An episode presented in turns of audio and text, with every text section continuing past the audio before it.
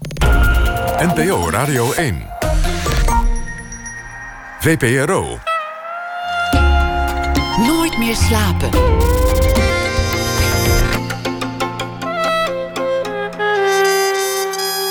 Met Esther Naomi Perquin. Goedenacht en welkom bij Nooit meer slapen. Een fascinerende struikrover, zo noemt kunsthistoricus en schrijver Jim Lamoree de Italiaanse kunstenaar Maurizio Cattelan. Volgende week is een documentaire over hem te zien en wij blikken straks alvast vooruit. En programmamaker Nicolaas Veul komt op bezoek om te praten over zijn nieuwe televisieserie De Westerlingen. Ons idealen en de rest van de wereld, dat na ene. Dit uur zit tegenover mij zanger, acteur en voormalige messias Jim de Groot. Hij werd geboren in 1972 in Amsterdam en verhuisde als kind zo vaak dat hij gepredestineerd leek voor een onrustig leven. Probeer zelf maar eens wortel te schieten als je zo vaak wordt verpot. Al jong vatte hij een grote liefde op voor muziek. En het werd ook tijdens zijn schooljaren een wereld waarin hij zich min of meer terugtrok. Luisteren, denken, zingen en blowen. Een rechtstreekse route van diploma naar carrière leek niet erg bij hem te passen. Maar aan talent ontbrak het hem zeker niet. Hij zong en acteerde, speelde in uiteenlopende musicals en televisieseries en maakte van zijn onrust zijn veelzijdigheid. En vanaf 20 april staat hij op de planken samen met de Disco Disciples op het podium. We Are Family, een ode aan muzikale families en eigenlijk ook een ode aan ons collectieve geheugen. Een familieweekend in een staakerven, een weekend waarbij iedereen samen moet komen. Voor de meesten van ons klinkt het al aardig als een nachtmerrie. Maar aan de hand van zanger en acteur Jim de Groot levert dat vooral een swingend programma op vol grote hits en guilty pleasures. Een voorstelling waarin hij ook nog terloops opmerkt hoe het tussen ouders en kinderen zit. Alles wat je goed doet, heb je aan je opvoeding te danken. En alles wat niet goed gaat, heb je aan jezelf te danken. En zo is het. Jim, wat fijn dat je er bent. Dank je. Jij bent in deze dagen eigenlijk vooral bezig met een tweede grote liefde. Lesgeven, namelijk. Ja. Ja, dat is misschien gelijk een beetje een invullende vraag. Maar... Omdat jij bepaalt dat het mijn tweede liefde is, bedoel je? Nee, dat nog niet eens. Oh. Dat nog niet eens. Nee, omdat ik dacht, god, je bent bezig dramadocent te worden. Dat is een gidsfunctie, een hele bepalende rol die je kunt vervullen. Mm-hmm. Ja, ik denk dan toch ook gelijk, wil je dan de gids zijn die je zelf hebt gemist? Ja, ik geloof dat ik mezelf er een paar dagen geleden op betrapt heb... dat ik die conclusie heb getrokken, ja. Maar dat is niet zo. Ik heb juist dit vak gekozen omdat ik een paar gidsen heb meegemaakt in mijn leven... die me zo geïnspireerd hebben dat ik onder andere dat een bevestiging vond van iets wat ik eigenlijk al sinds heel jong geloofde. Namelijk dat ik het docentschap heel leuk vind. En ik merk ook aan mijn eigen kinderen die nu op school zitten, op de lagere school, met 3 jaar ertussen. Dus 2 verschillende klassen maak ik steeds mee. Dat zij dat ook willen. Mijn zoon heeft het gewild. Die was, geloof ik, 7 toen hij dat wilde. En mijn dochter is nu 6 en die wordt dus bijna 7 en die wil dat nu. En ik wilde dat ook op die leeftijd. Ik wilde ook leraar worden. Dus ik denk dat het misschien ook wat te maken heeft met het feit... dat als je in een klas zit op die leeftijd... en je ziet je ouders eigenlijk minder dan je leraar op school... dat toch ook wel een soort van fantastisch is. Om zo'n vak te hebben. Dat je gewoon elke dag naar school mag, wat je toch al moet. Op die leeftijd weet je niet beter of je zit de hele dag op school. En dat er dan iemand voor je staat en die kan leuk zijn of minder leuk. Die kan lief zijn of minder lief. Die kan inspirerend zijn of minder inspirerend. En dat je dan zelf een idee vormt over wat voor docent je eigenlijk voor de klas zou willen hebben staan. Dat je dan denkt, nou, dat ga ik later zelf invullen. Dus ik heb eigenlijk al... En de moederskant van mijn familie is ook een docentenfamilie. Dus misschien is het wel helemaal niet zo gek eigenlijk dat ik dit doe. Ik vind het ook heel leuk om mijn mening te geven over dingen. En om die eventueel zelfs op te dringen, natuurlijk niet. Maar om mijn mening op zo'n manier te verkondigen aan een stel pubers... dat een aantal van hen denkt... nou, dat is zo gek nog niet. Of dat ik later hoor dat ze er iets mee zijn gaan doen. Dat vind ik veel bevredigender dan een applaus in Carré. Wat waren de inspirerende gidsen die je trof in je leven? Je hoeft ze niet allemaal chronologisch af te gaan. Nee, maar... ik zou willen dat ik dat nog kon, want dat kan ik ook helemaal niet. Maar ik moest laatst voor mijn studie, ik studeer nu voor theaterdocent... moest ik een blog schrijven, of gewoon een stukje tekst schrijven... over dit, over een van de momenten die mij in mijn leven zijn bijgebleven... die ervoor staan dat ik op een gegeven moment dacht... dit wil ik gaan doen. En dat was eigenlijk mijn ontmoeting met Lottie Hellingman... toen ik 25 was, toen werd ik gevraagd voor een eerste... tenminste een auditie, voor mijn eerste grote rol in het theater. En toen leerde ik Lottie Hellingman kennen. En die was veel jonger dan ik, maar die leerde me allemaal dingen over theater maken... die ik nog helemaal niet wist. En die heeft me heel erg aangezet. Dat heeft me heel erg geïnspireerd. En door haar had ik heel veel zin om te beginnen aan dat werk... wat ik tot dan toe nog niet had gedaan. En ik was echt een groentje... maar zij leerde me dingen waardoor ik dacht... oké, volgens mij kan ik dit wel. Volgens mij kan ik het in ieder geval wel leren. Hoe deed ze dat? Was het een kwestie van vertellen? Nou, of heeft dat bij jou... Nee, het eerste wat ze deed, wat me het meest is bijgebleven... en wat ook echt een metafoor geworden is voor die ontmoeting... maar ook een beetje voor mijn carrière... we stonden in het Werktheater in Amsterdam. En het Werktheater heeft een podium... dat staat gewoon recht... En de zaal staat in de meeste theaters in Nederland... staat de zaal gewoon recht op het podium. Dat wil zeggen, als je op rij 1 zit in het midden... dan zit je ook in het midden van het podium. Maar als je op de achterste rij zit in het midden... dan zit je ook in het midden van het podium. Maar in het Werktheater is dat anders. Want de zaal loopt daar als een soort zoute drop... loopt daar diagonaal weg. Dus als je op rij 1 zit, zit je in het midden van het podium... Maar als je op de achterste rij zit, dan zit je niet in het midden van het podium. Dan moet je naar links kijken om het podium te zien. Nou, je moet daar misschien staan om het echt te begrijpen... maar in ieder geval, het is niet hoe de normale theaterzaal eruit ziet. En ik stond daar te repeteren in mijn eerste voorstelling... en ik had er geen idee, ik stond gewoon te repeteren. Ik stond op een podium en ik zag het einde van het podium... en dat in een hoek van 90 graden stond ik daarop te spelen naar de zaal. Totdat zij opeens, met haar 19 jaar... kwam zij bij het podium op wandelen en zei... hey, Jim, heb je al gezien hoe dit theater eruit ziet? En 10 jaar later dacht ik... wat een bij de hand een bitch eigenlijk. Dat ze op de 19 jaar gewoon even een acteur komt onderbreken... in zijn werk om te zeggen... maar goed, ik was toch helemaal geen acteur, dat is natuurlijk bullshit. Maar ik vond het heel erg leuk dat zij mij dus erop kon wijzen. En ze liet me dus zien. Ze nam me mee naar de voorkant van het podium. En we keken die zaal in. En toen zei ze, zie je nou iets geks aan deze zaal? En dat zag ik eerst helemaal niet. En door haar ben ik op die manier gaan kijken. Dus iedere keer als ik een theater binnenkom... dan loop ik eerst rond en dan kijk ik waar ben ik eigenlijk... en waar is de wc en waar is de kleedkamer... en waar zit het publiek. Zij zei tegen mij... als je met jouw solo die mensen op de achterste rij wil bereiken... dan zul je toch een beetje naar links moeten spelen. En ik dacht alleen maar, wat een bij de hand wijf. Maar ze had helemaal gelijk. Ik moest een beetje naar links spelen, want daar zat het publiek. En dat zijn momenten... of dat was het eerste moment dat ik echt dacht... ja, wat heb ik weinig verstand van theater. Wat heb ik weinig... want mijn vader is beroemd en die staat in theater... en ik ben al zo vaak in theaters geweest... op die leeftijd veel vaker dan de meeste leeftijdsgenoten. En dan komt er een 19-jarig meisje... en die gaat mij vertellen hoe ik moet spelen... om mijn liedje over te brengen. En dat vond ik een te gek moment. En dat vind ik een te gek moment. Ik vind altijd de leukste momenten in mijn carrière... zijn er momenten geweest dat mensen zeiden... dat ik iets gewoon helemaal KUT deed...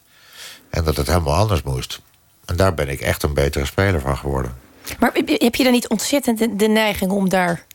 want ik zie toch ook dat je denkt... ja, ergens wil je het ook niet zomaar aannemen. Niet zonder verzet. Nee, totaal niet. Nee, ik verzet me volkomen. Altijd tegen alles. Ik verzet me als de taxichauffeur me hier 10 minuten te vroeg brengt... dan blijf ik nog 10 minuten voor de deur staan. Het zit gewoon in mijn systeem om me te verzetten. Ik ben 10 minuten te vroeg, maar dat gaat niet gebeuren. Dan ga ik buiten 10 minuten voor de deur staan wachten. Ik weet niet wat het is, maar ik stoor me er maar niet meer aan... want dan kan ik niet met mezelf leven. Wat voor docent word jij met zo'n... Nou, dat is wel grappig, want ik begon dus als een hele kwaaie docent. Ik hou heel erg van Pina Bausch en ik hou heel erg van Russisch ballet... en ik hou heel erg van kut en van hou je bek en van... nu ben ik aan het woord en autoriteit en dat het een beetje wringt, daar hou ik heel erg van. In mijn werk. Maar zo begon ik dus als docent ook. Dus ik begon tegen een 2 MAVO-klas opgelekt. En als jullie nou, godverdomme, niet je bek aan sturen... Nou ja, ik zal niet alle woorden invullen, maar... Het was gewoon heel... Ik begon heel kwaad en heel autoritair. En die klas die heb ik na 3 lessen weer terug ingeleverd aan mijn stagedocent. Want dat ging niet goed. Het was gewoon oorlog tussen mij en die klas. Het escaleerde of zo? Ja, totaal. Gingen ze dingen naar je gooien? Nou, nog net niet. Ja, woorden. Ja. Woorden en attitude gingen ze naar me gooien. Omdat jij dat ook had? Ja. Ik gaf ze daar alle... Ik faciliteerde dat volkomen. Ja. En... dat is ook helemaal niet zo heel erg. Ik bedoel, het was een van mijn eerste... Nee, het was mijn eerste klas eigenlijk. Het was de eerste klas die ik had. En ik werk op een andere school waar kinderen zitten... die echt wel veel meegemaakt hebben. Een internationale school met veel oorlogskinderen. En dat, oorlogsslachtoffers of wezen of autisten. Of gewoon eigenlijk een soort potpourri van mensen met een rugzak. En daar... had ik de behoefte ook helemaal niet om op zo'n kwaaie manier te beginnen. Ik weet niet wat het was, maar... En ik dacht er laatst over na... met degene die ook werkte op die school... waar ik dan die ruzie kreeg met die klas. En die zei ook, ja, het is ook... behalve dat het totaal vaag is dat je op die manier begon... maar het is ook alweer begrijpelijk dat... ik heb gewoon iets meer met mensen die een beetje gemankeerd zijn. Ik heb daar een soort natuurlijk empathie mee of voor. En een soort... aangeboren gevoel voor mensen met wie het gewoon net niet helemaal lekker gaat. Dus ik had misschien wel, dacht ik achteraf... maar het is ook een beetje debiel misschien... maar misschien ben ik die kinderen wel gewoon een beetje gaan mankeren... omdat ik ze dan beter aan kan spreken. Misschien is het iets te filosofisch, maar... Het kan mij nooit filosofisch genoeg zijn. Nou ja, nee, ik vond het wel grappig. Ik vind dat je lekker bezig bent. Dank je. Maar ik had echt een beetje dat idee van... ik moet dus die frictie opzoeken om iets over te kunnen brengen. Wat uiteindelijk dus blijkt niet zo te zijn. Want op die andere school doe ik dat niet. En daar gaat het juist heel goed. Maar dat idee had ik dus. Ik moet nu iets van doen. En dan wordt het daarna... Maar komt dat dan ook omdat je zo'n klas inkijkt... en je ziet een zaal vol... op het eerste gezicht, nou, gewone, gelukkige kinderen? Nee, als ik heel eerlijk ben, dan is het...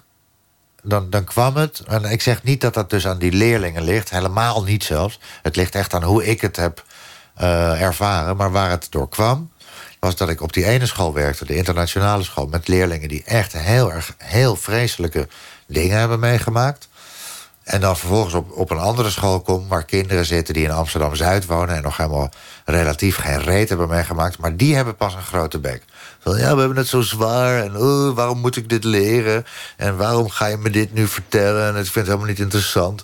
En dan denk ik, jongen, echt, hou je grote muil dicht. Hier 15 meter vandaan zitten kinderen... die zijn gevlucht voor oorlog... en die zijn dankbaar dat ze les krijgen. Dat ze überhaupt op een school zitten. Dus daar werd ik gewoon pissig van. En dacht, jij woont in Amsterdam-Zuid en je moet 5 minuten fietsen naar school... en je hebt een bondkraag aan je jas... en jij loopt nu te lullen tegen mij... waarom moet ik dit leren? Nou, gewoon. Omdat je vader geld betaalt voor je school... en omdat je gewoon je bek moet houden, lul.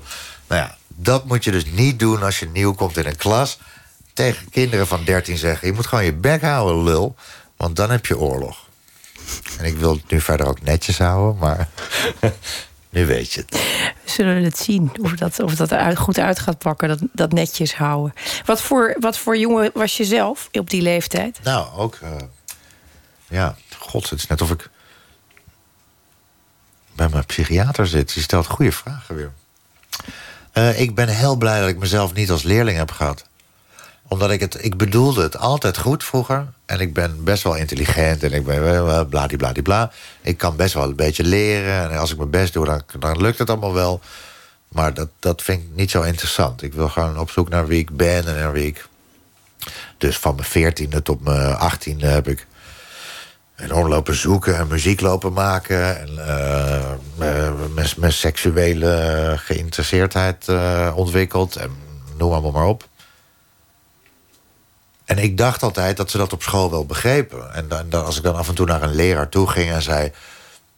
sorry dat ik er niet was, maar ik ben wel bezig met de stof. En dat ze dat dan ook echt begrepen. En sommige docenten zeiden dan ook tegen me... nee, maar het is wel goed. En we weten wel dat je het wel kunt. En Maar achteraf denk ik, dat zeiden ze gewoon omdat ze echt niet meer wisten wat ze met ma moesten. Want je kon tegen mij wel zeggen, maar kom dan volgende les wel.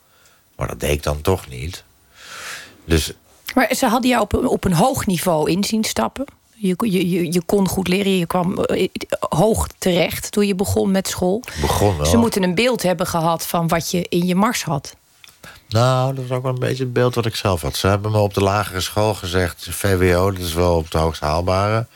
En ik dacht, ja, niks daarvan. Ik wil Latijn en Grieks, ik wil gymnasiast worden. Dat was inderdaad niet handig.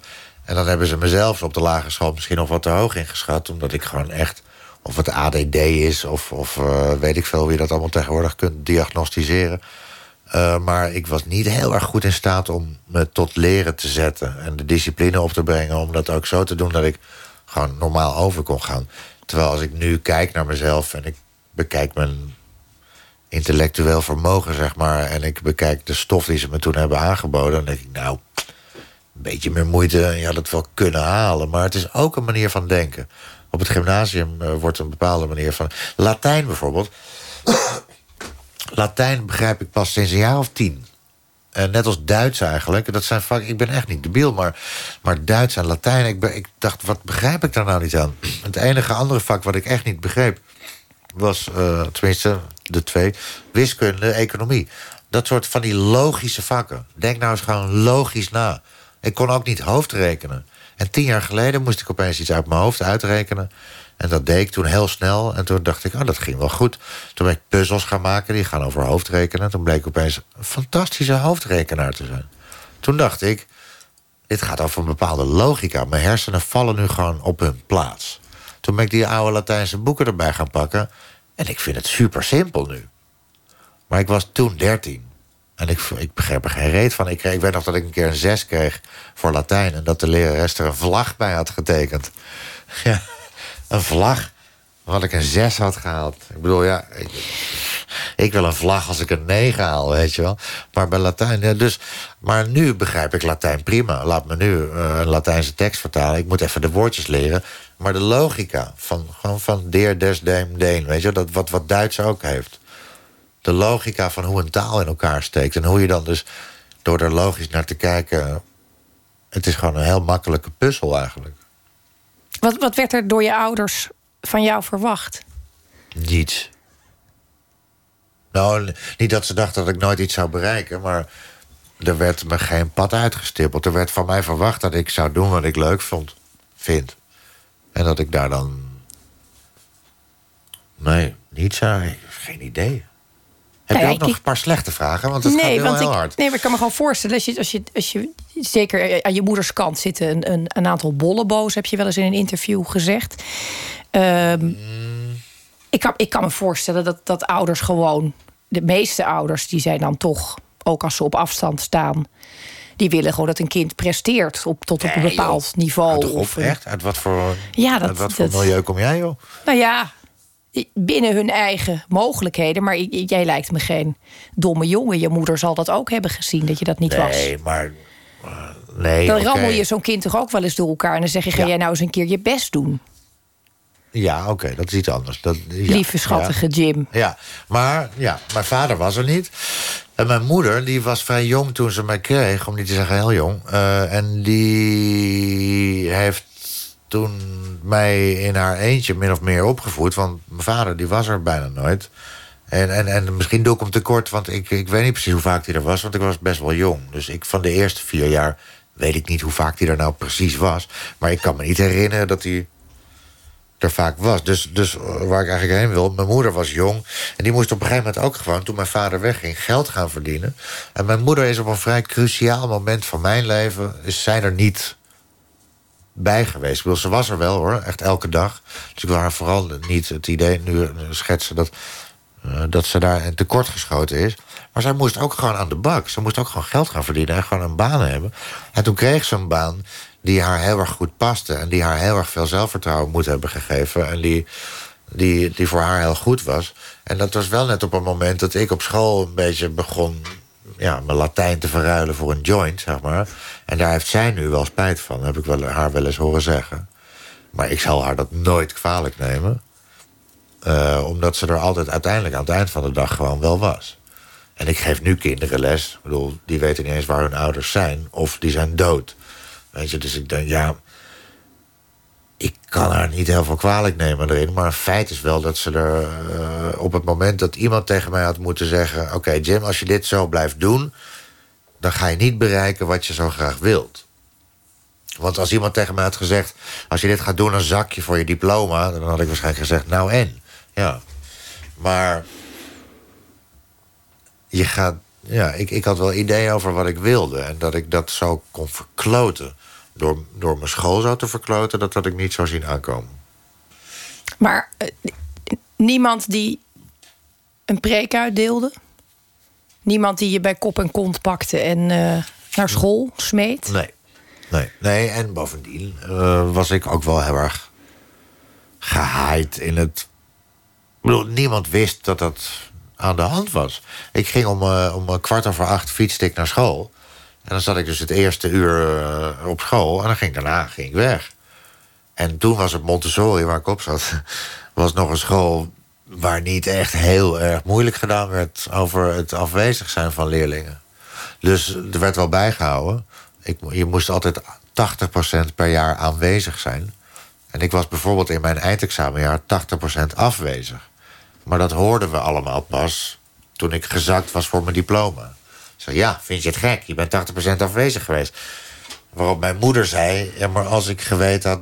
op het moment dat je 40% afwezig was geweest... had ik al aan de bel getrokken. Ja. Maar dat deed het Montessori toen nog niet. Nu wel, weet ik. Maar toen niet.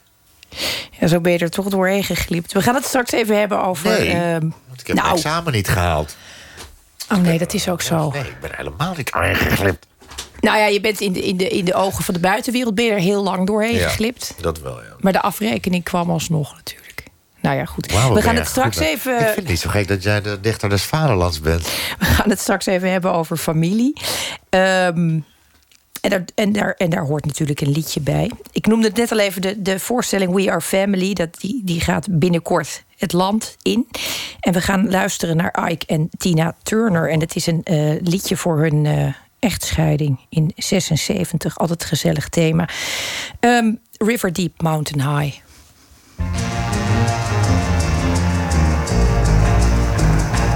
When I was a little girl, I had a rag doll. Only doll I've ever owned. Now I love you just the way I love that rag doll.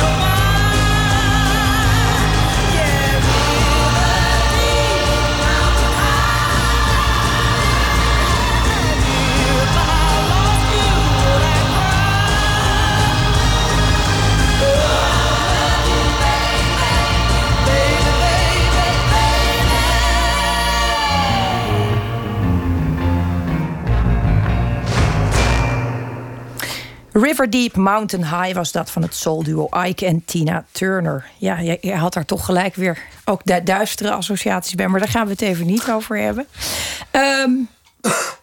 We Are Family, een ode aan muzikale families. En daar zijn we na 28 minuten samen in een studio toch op het punt aangekomen dat we het over je muzikale genen gaan hebben. Ja.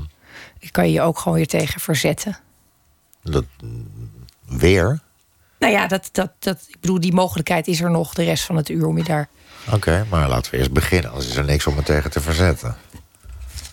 Alleen de aankondiging, daar gaan we nog niet verzetten tegen de aankondiging. Nou ja. Nee, ga door. Vertel, wat wil je weten? Maar je doet ook net, ik bedoel... nee, sorry, ga door. Er vindt hier van alles. Er gebeurt hier van alles weer tussen ons... wat dan weer lastig te vertalen is in geluid. Maar dat geeft niet. Dat maakt het zo bijzonder altijd om hier te zitten... in die donkere capsule midden in de nacht. De afwezige vader. Het is in veel opzichten van invloed geweest... en tegelijkertijd is die zo ontzettend aanwezig... in jouw geval, dat je misschien soms zou willen... dat hij wat afweziger was. Ik had het net even over hoe je moeder reageerde. Die stond het grootste gedeelte van je schooltijd alleen voor. Heb je je vader in die tijd gesproken? Had je contact met hem? Wist hij hoe het met je ging? Ja, nou, dat laatste weet ik niet. Maar we hadden wel contact. Hij is ook niet immer afwezig geweest. Sterker nog, hij woonde... bij Tieneke, die van 1, 2, 3, 4 Tieneke... op een boerderij in Eemdijk.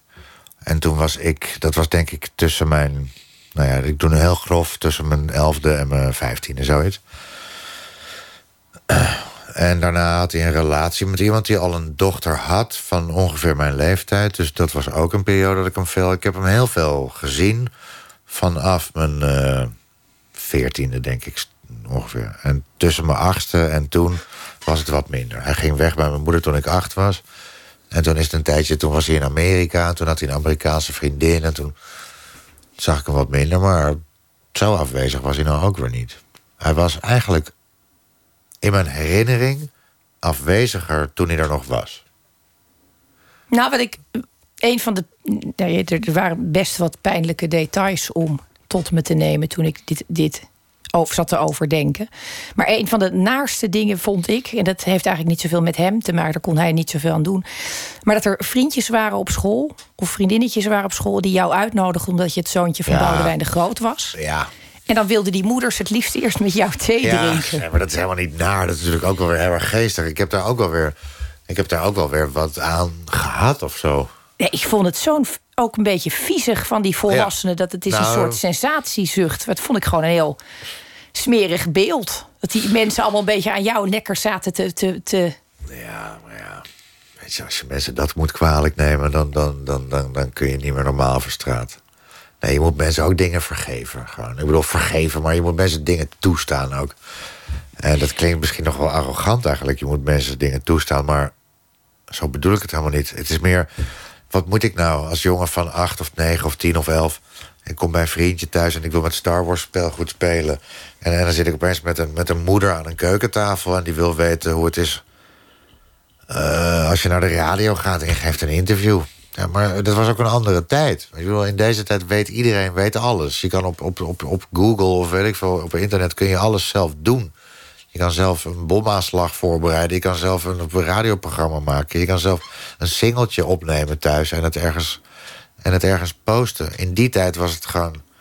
ja, hij is zanger en wij zijn allemaal gewoon elke dag op kantoor. En dat was heel interessant allemaal. Dus moet ik daar dan opeens een slechte mening over hebben? Ik vind het ook wel weer lief. Nou ja, ik denk als je een kind aan tafel hebt zitten... je gaat over zijn hoofd heen, gaat het over zijn vader. Ja. Ze zagen jou niet, ze zagen je afkomst. Ja, maar goed, het zegt meer over hun huwelijk... dan over iets anders. Nee, serieus. Dames met een alcoholist als man... en die zien dan opeens Boudewijn de Groot... in het dorp komen wonen. En die denken, daar is het anders. Die hebben een ander leven, die hebben een leuker... Ja, die gaan naar de televisie en die gaan naar de radio... en die maken platen en die spelen in een theater. En wij zijn allemaal mensen die gaan überhaupt nooit naar het theater. Dus ik bedoel, dat spraken ze nooit hardop uit, maar dat was wel duidelijk. En dat is dan heel interessant. En het vreemde is, dat is nog steeds interessant. Ik geef les aan kinderen en die willen... als ik vraag wat die willen worden, dan zeggen ze beroemd. Ik zeg, maar dat is geen vak. Ik noem eens een vak. Je kan beroemd worden als je de mooiste aansteker ter wereld uitvindt. Dan kun je ook beroemd worden, maar... wil je aanstekers uitvinden? Of ja, waar wil je dan? Weet je, het betekent niks meer. En toen betekende het nog iets, leek het. Voor jou ook? Nou ja, daardoor dus. Ja, nee, voor mij persoonlijk natuurlijk geen hol. Maar als je ziet dat iedereen om je heen daar iets om geeft... Nou, tuurlijk, ja, kleine jongetjes hebben de neiging om wat hun vader ook doet... al of een vuilnisman tot... Ja, man, maar ik adoreer mijn vader echt tot in het zieke. Alleen... het is een beetje een ondankbaar onderwerp om te adoreren. Gewoon. Als fan wel, maar als zoon heb je wat minder succes. Zo voelde je dat ook? Nou, zo is het gewoon. Maar kijk, zolang we daar allemaal niet lullig over doen... ik vind het ook niet erg. Hij heeft zijn shit en hij kan daar moeilijk mee omgaan. Of tenminste, hij heeft zijn shit en dat heeft een plek nodig. En ik gun hem die plek. En ik heb hem daar misschien ook wel te weinig over gevraagd. Ik had hem ook wel eens mogen vragen... wat is er nou eigenlijk aan de hand met je? Of wat is er nou eigenlijk gebeurd in die tijd? Of weet ik van, hij is geboren in een jappenkamp. Dat is allemaal geen fucking niks. Dat is wel iets. En dan mag je best wel eens naar vragen, ook als kind. Je moet niet denken als kind dat alle aandacht alleen maar eenzijdig is. Natuurlijk één kant op gaat. Alleen het is wel moeilijk om als jongen, zeker als jongen... om die wijsheid je eigen te maken. Heb je die vragen later nog gesteld? Nee, want toen dacht ik ook, ja, fuck off. Weet je. Ja, nee, dat klinkt ook wel onaardig. Maar ik denk, ja, op een gegeven moment ben ik zelf 40. En denk ik, ja, jezus. Heel veel van die vragen die wij eventueel aan hem hebben... die wil hij niet beantwoorden. Of die hebben we in het verleden wel gesteld... maar dat weet hij dan zelf amper nog. Omdat dat gesprekken zijn die je als kind wel wil voeren. Maar hij was toen nog... hij zat er misschien nog wat te veel middenin, of weet ik veel. Ik wil hem niks in de mond leggen, maar... weet je, ja... gaat het weer over Boudewijn, dat gelul ook altijd. Ik vind het vervelend dat hij er dan niet zelf bij is. Dat hij nu zelf iets had kunnen zeggen van hoe dat dan... want voor mij blijft het uiteindelijk ook maar een soort van giswerk... zolang ik die vragen niet stel. En ik heb heel veel vragen wel gesteld. Maar je krijgt ook als kind niet altijd een antwoord... waar je echt iets mee kan. Ik geef mijn zoon ook wel eens antwoorden op vragen... en dan zie ik hem peinzen. Dan denk ik, ja... wij roepen allemaal dat hij zo intelligent is... en dat hij zoveel begrijpt en weet. Maar hij is ook gewoon nog een jochie van 9. Dus geef die gast een break, weet je wel. En lul gewoon normaal tegen hem. En doe niet alsof hij volwassen is. Was jij niet... iedereen is op een zeker punt meestal toch bang... als het ouderschap komt opdagen. Maar gezien jouw geschiedenis... het feit dat Boudewijn eigenlijk geen vader heeft leren zijn... jij toch ook dat hele gevecht hebt moeten toestaan... met een heel aanwezige vader. Dan komt het moment waarop je zelf vader wordt... en moet je daar ineens een beeld over hebben... wat ja, je moet maar doen, wie je moet zijn. Dat beeld had ik al heel lang. Tenminste, als je dat echt moet... als iemand vraagt, ga dat eens opschrijven en invullen... dat is natuurlijk een ander verhaal. Maar ik wilde al vader worden sinds mijn 7e of 8e.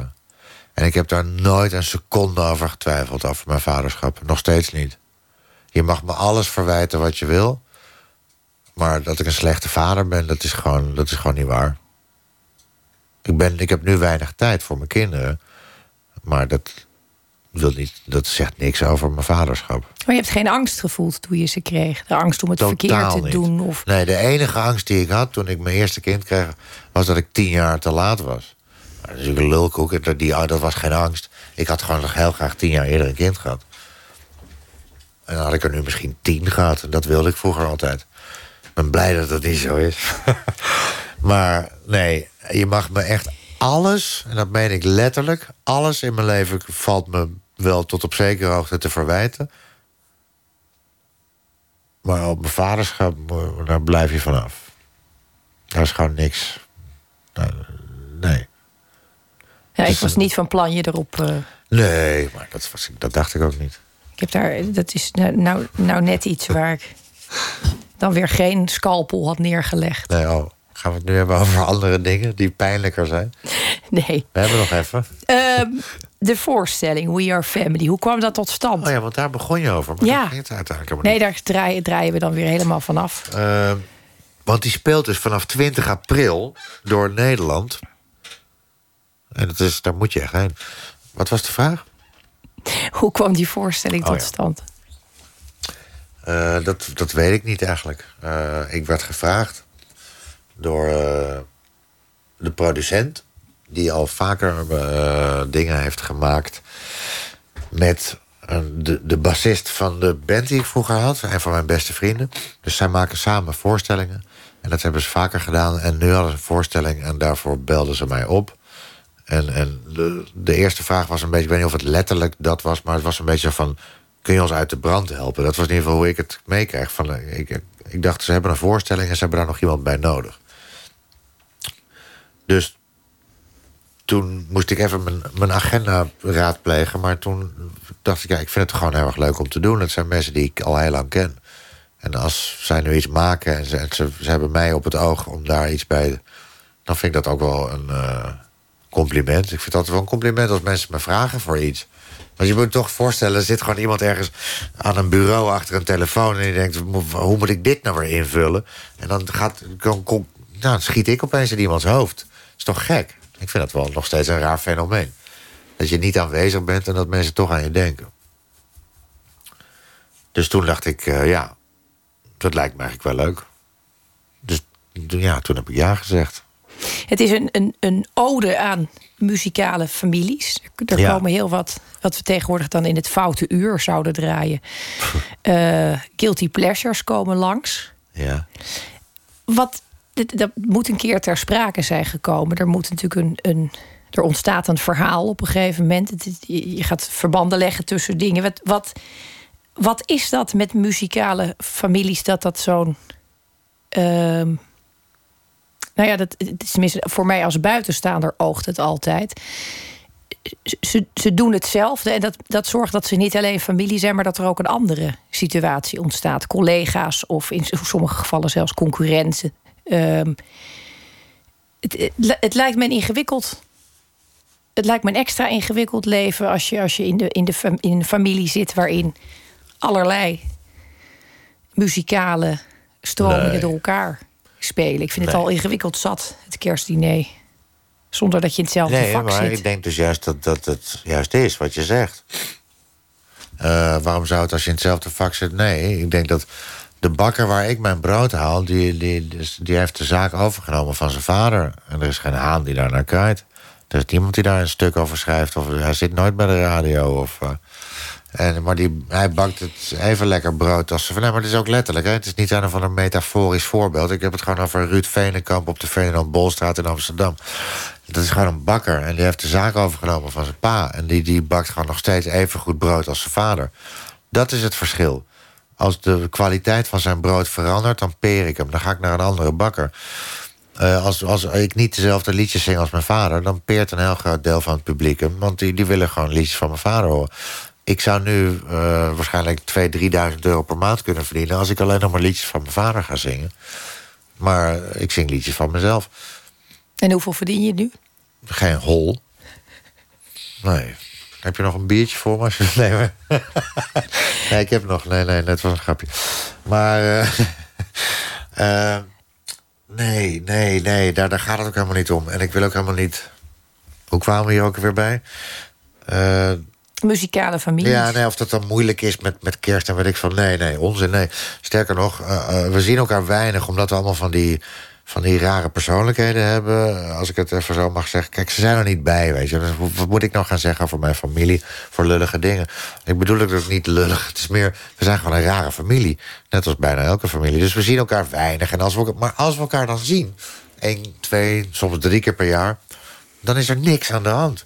En dan verstaan we elkaar binnen 3 komma's. Want we doen allemaal hetzelfde. En er zijn sommigen in de familie die zijn creatief, maar die zijn reclamemaker geworden. En er zijn anderen die zijn creatief en die zijn iets in de architectuur gaan doen. En er zijn anderen die zijn creatief en die schrijven liedjes. Maar in principe die creativiteit, het feit dat we Indonesië in ons bloed hebben, Het feit dat we door verknipte ouders allemaal zijn opgevoed, die het allemaal supergoed bedoelen en eigenlijk heel erg lief zijn, kunnen we ons allemaal mee identificeren. Dus er is niet zoveel aan de hand eigenlijk. Er is niet zoveel aan de hand. We kunnen het heel goed met elkaar vinden. En we hebben allemaal diezelfde tik van 1 of 2 molens. Nou. Wat vind je het lekkerste om te zingen als je daar staat? Het lekkerste nummer voor jou? Als ik het specifiek heb over We Are Family. Aha, daar. Een nummer dat ik eigenlijk net niet haal. Dat is Running with the Devil van Van Halen. Dat hebben we al een noot lager gezet voor mij. Maar als ik het nog een noot lager laat zetten, dan kunnen de gitaristen niet meer meedoen. En dat is echt een gitaarnummer, dus dat zou jammer zijn. Maar dat is een beetje het nummer waar ik uit mijn dak mag gaan. Het staat gewoon net een halve noot te hoog voor mijn stem. Dus dan, nou ja, dat is dan jammer. Maar daar gaan jullie niks van merken hoor, lieverd. Nee, dat ja, dat, ik weet niet zo goed. Kijk, dit is niet helemaal het repertoire wat ik zelf kies als ik een optreden zelf organiseer natuurlijk. Dus het is ook gewoon een beetje go with the flow. En daarom zoeken we met z'n allen naar nummers die we allemaal te gek vinden, maar ook een beetje kut vinden. En die ook een beetje net schurken. Nou, wat jij zegt, guilty pleasure heet dat toch? Ja, een beetje schurken tegen het guilty pleasure. En dus ik vind Maywood bijvoorbeeld en The Carpenters vind ik natuurlijk het allerlekkerste nummer ever. Alleen ik zing het niet. Dus ja, ik kan wel zeggen The Carpenters, maar ik zing dat nummer niet. Dus als ik iets moet doen wat ik zelf zing, dan is Van Halen is wel te gek. Dat is een beetje hoog. We gaan wel even luisteren naar een voorbeeld van wat zo in jouw eigen repertoire zit. Mijn repertoire? In je eigen repertoire. We gaan luisteren naar draaien. Zwaai. Het hele liedje of een stukje? Echt? Ah.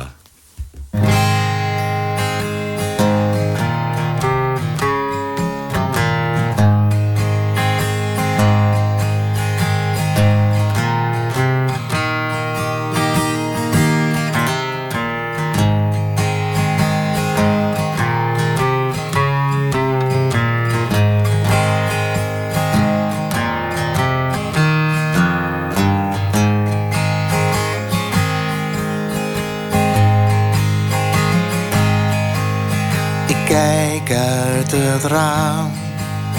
Ik hou van mijn huis. De kade maakt het levendig en licht. Een brandweerman rijdt voorbij op de brug.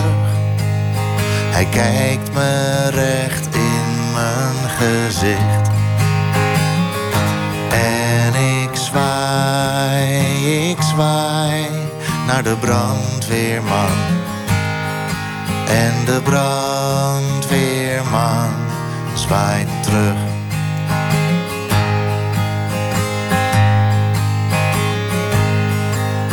Ik kijk uit het raam naar de speeltuin voor mijn deur. Een meisje klimt hoog in het rek. Lichtroze vlinders op haar golvende jurk. Ze ziet me, dan trekt ze een bek. En ik zwaai naar het meisje. En het meisje zwaait terug.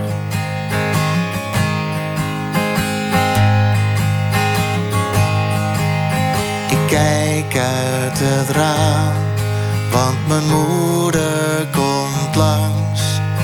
De kleinkinderen op haar fiets. Met 2 tassen boodschappen valt ze haast om. En ik sta hier en doe niets. Ja, ik zwaai. Ik zwaai naar mijn moeder. En mijn moeder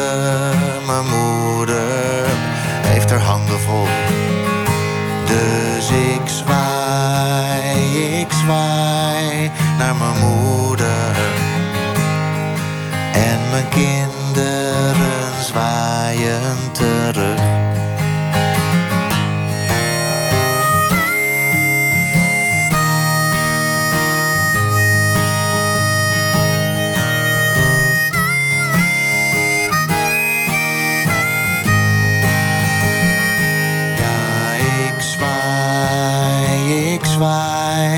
Naar mijn moeder.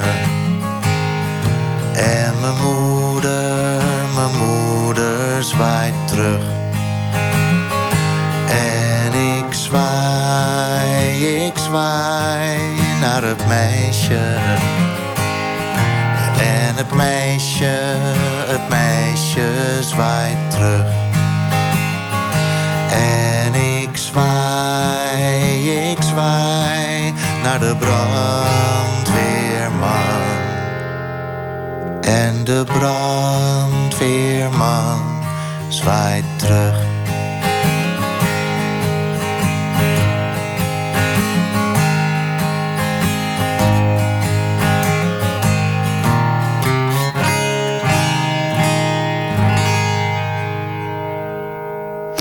Zwaai was dat van Jim de Groot, die nog steeds tegenover mij zit.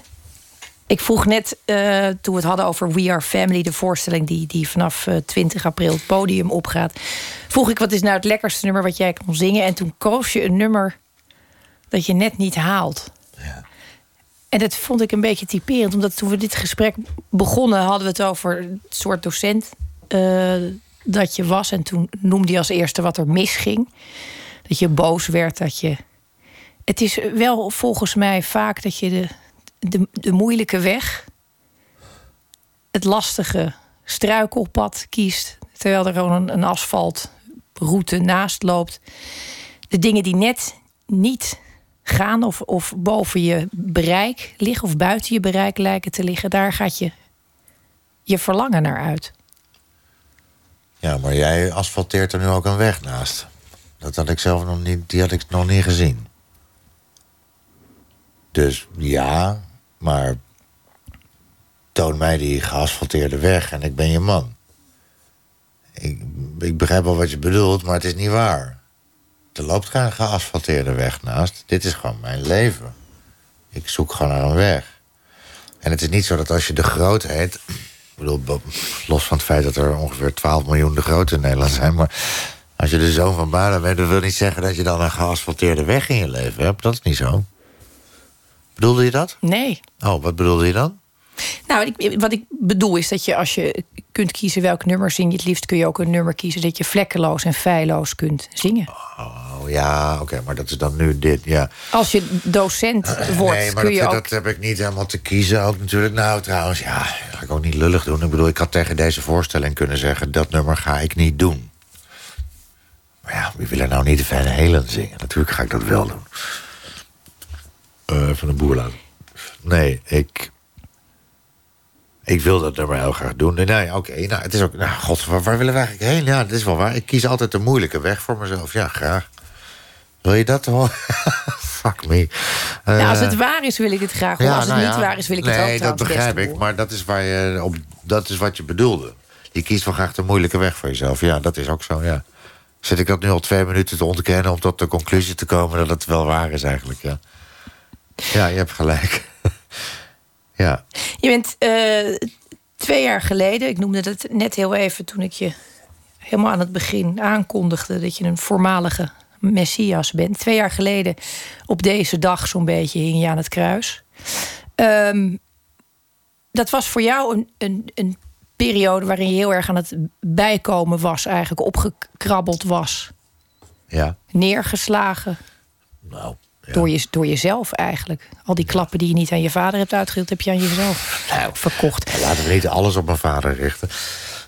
Ik bedoel, ik heb echt een hoop klappen willen uitdelen in mijn leven. Maar ik denk dat mijn vader daar maar eentje van had gekregen... als het zover was gekomen. Ik heb echt een hoop klappen uit te delen aan een hoop andere mensen dan mijn vader, hoor. Je had een leven van seks, drugs en rock'n'roll. En je hebt het ingeruild nu... om voor de klas te staan met onder andere jongeren die uit een oorlogssituatie zijn ontsnapt. Ja, dus. Je verdient er dan ook nog eens een keer geen bal mee. Het is, ja, nee, dit is dus gewoon veel werk en je moet nog erbij studeren. En dat vindt een aparte route.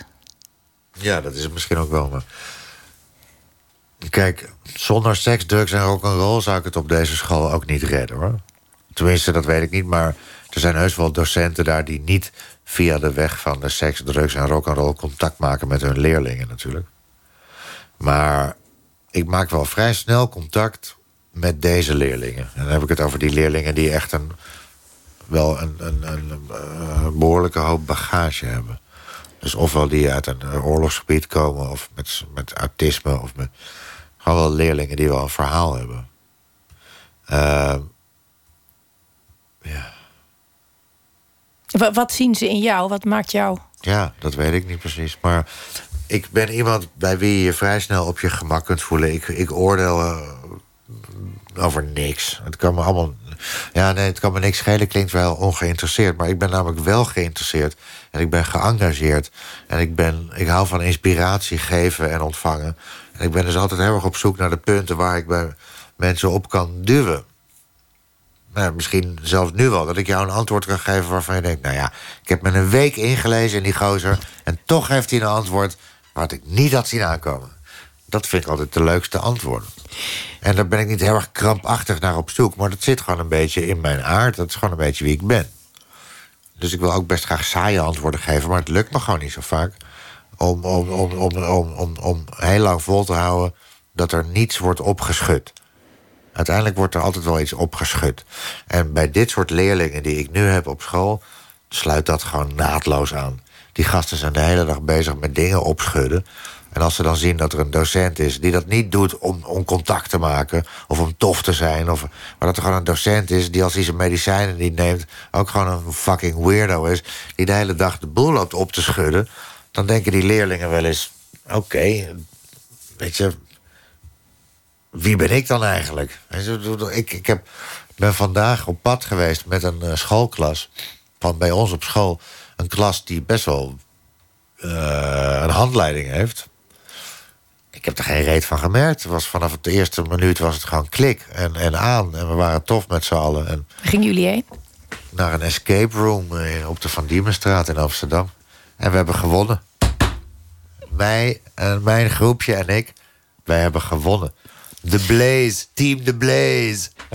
Ik denk niet dat ze luisteren, die slapen al lang. Maar goed, dan heb ik het toch gezegd. Het was heel erg leuk. En ik denk dat ik toch wel... misschien toch wel iets sneller contact maak met zo'n soort klas dan een andere docent, die iets minder heeft. Is het levenservaring of is dat te makkelijk? Nee, dat is helemaal niet te makkelijk. Dat is precies wat het is. En ik bedoel, levenservaring kan natuurlijk 100 kanten op. En ik denk juist dat vooral in de breedte... Nee, ik denk eigenlijk allebei. De breedte en de diepte. Ik heb in de breedte heel veel meegemaakt. Ik heb heel erg veel gezien in mijn leven. En ik heb in de diepte misschien iets minder meegemaakt.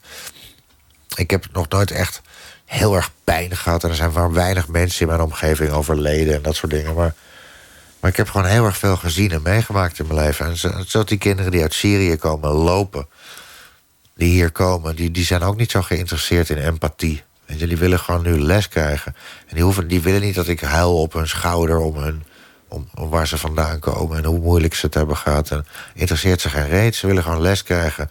En een peuk roken en een broodje eten. Net als jij en ik.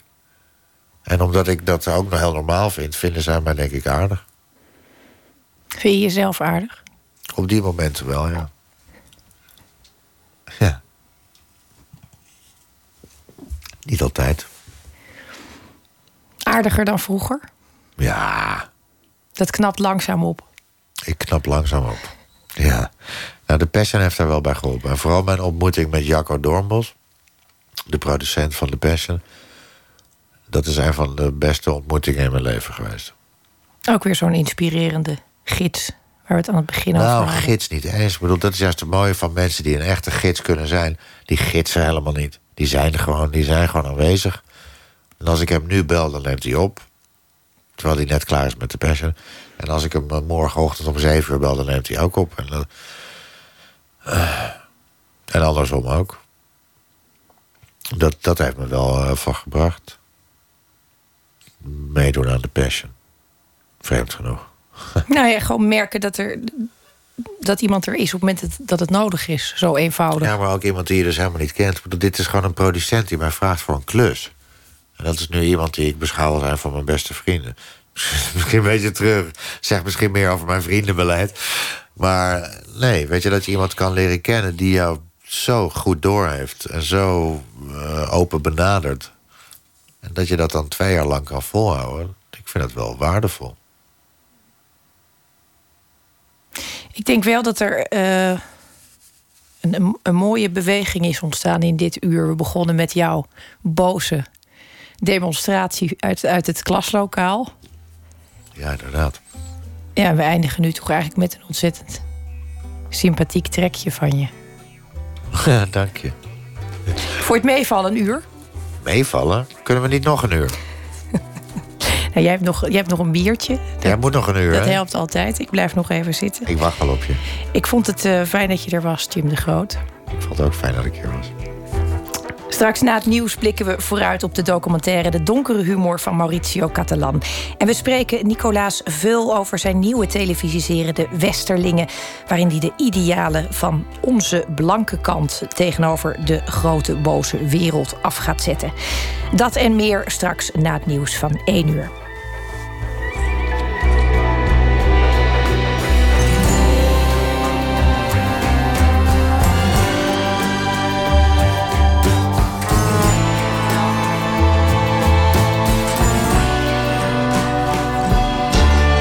Radio 1, het nieuws van alle kanten.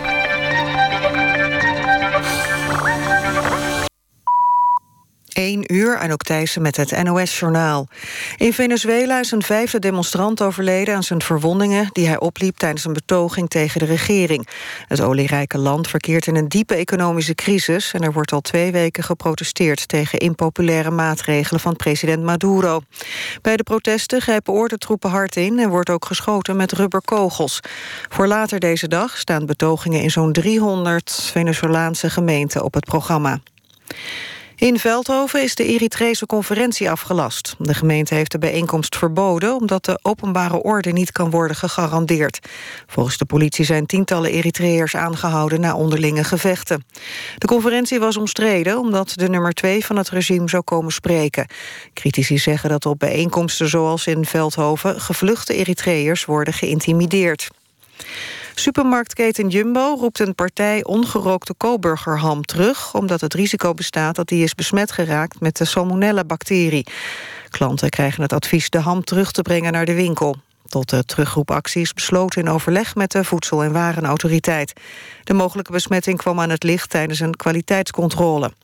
Eten van de ham kan een gevaar opleveren voor de gezondheid, vooral van zwangere vrouwen, ouderen en mensen met een verzwakt afweersysteem.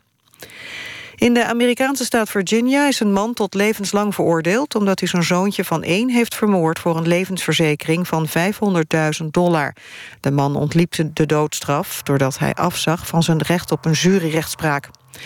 Mogelijk is de man ook verantwoordelijk voor de dood van een ex en zijn moeder. In beide gevallen streek hij toen ook een levensverzekering op. Het weer: komende uren brede opklaringen met plaatselijk kans op vorst aan de grond. Overdag zon en wolken en vooral in het oosten valt er een bui. Het wordt 11 tot 13 graden. Dit was het NOS Journaal. NPO Radio 1. VPRO. Nooit meer slapen.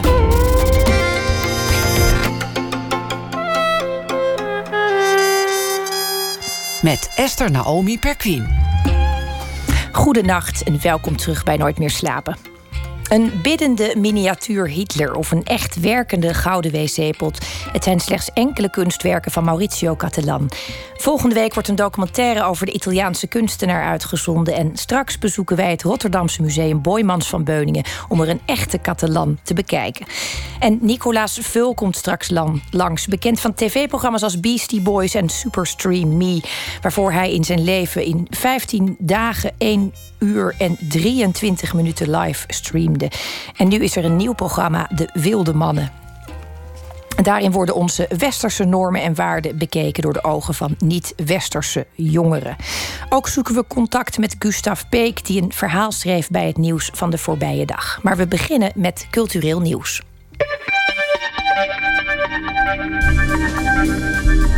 Een greep uit het cultuurnieuws dat ons vandaag is opgevallen. De line-up voor het 70e filmfestival in Cannes is vandaag bekendgemaakt. En opvallend is het grote aantal politieke films dat er te zien is. Zo zal de documentaire An Inconvenient Sequel van voormalig vicepresident Al Gore in première gaan. Het is het vervolg op zijn beroemde klimaatdocu An Inconvenient Truth. Met het motto: het klimaat verandert de waarheid niet. Reageert de film op klimaatsceptici als Trump. De Afro-Amerikaanse schrijver James Baldwin stierf 30 jaar geleden, maar zijn werk over raciale kwesties beleeft een ware revival. Goed nieuws voor zijn fans. Een deel van Baldwins persoonlijke archief wordt nu openbaar. Het gaat om manuscripten, aantekeningen en briefwisselingen met grootheden als Nina Simone en Jackie Kennedy. Alleen Baldwins meest intieme brieven blijven helaas nog 20 jaar in de kluis. Angela Merkel die een haring in haar mond stopt of een stuk cadeaupapier staat te strijken.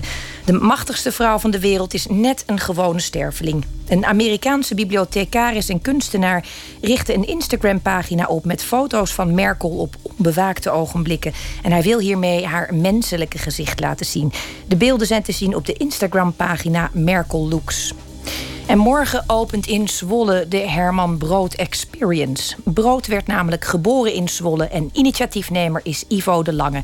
Hij leerde Herman Brood kennen als tiener en maakte een documentaire over hem. Ik heb hem aan de telefoon. Goedenacht, Ivo de Lange. Ja, goedenavond.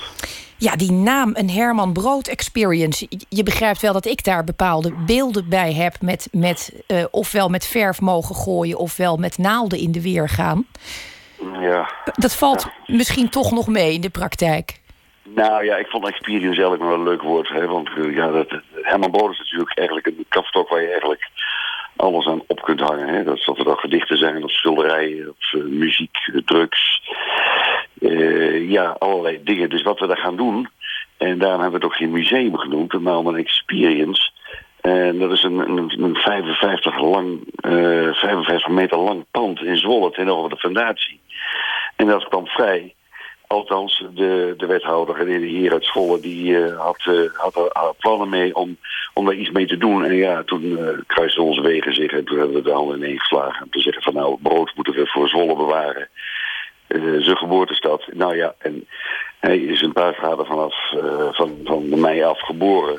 Kennen natuurlijk een beetje vanaf de 16e, 17e, denk ik. En ja, toen ging je de kunst een jaartje of 32 terug. En ja, dan gaan we elkaar weer tegen. Zodoende heel veel werk van hem. Er zijn veel zeefdrukken uitgebracht. Ik had die misschien wel zo'n 900 of 1000 schilderijen met me gemaakt heeft. En hij vond het leuk om altijd gefilmd te worden. Dus daar is een documentaire van gemaakt.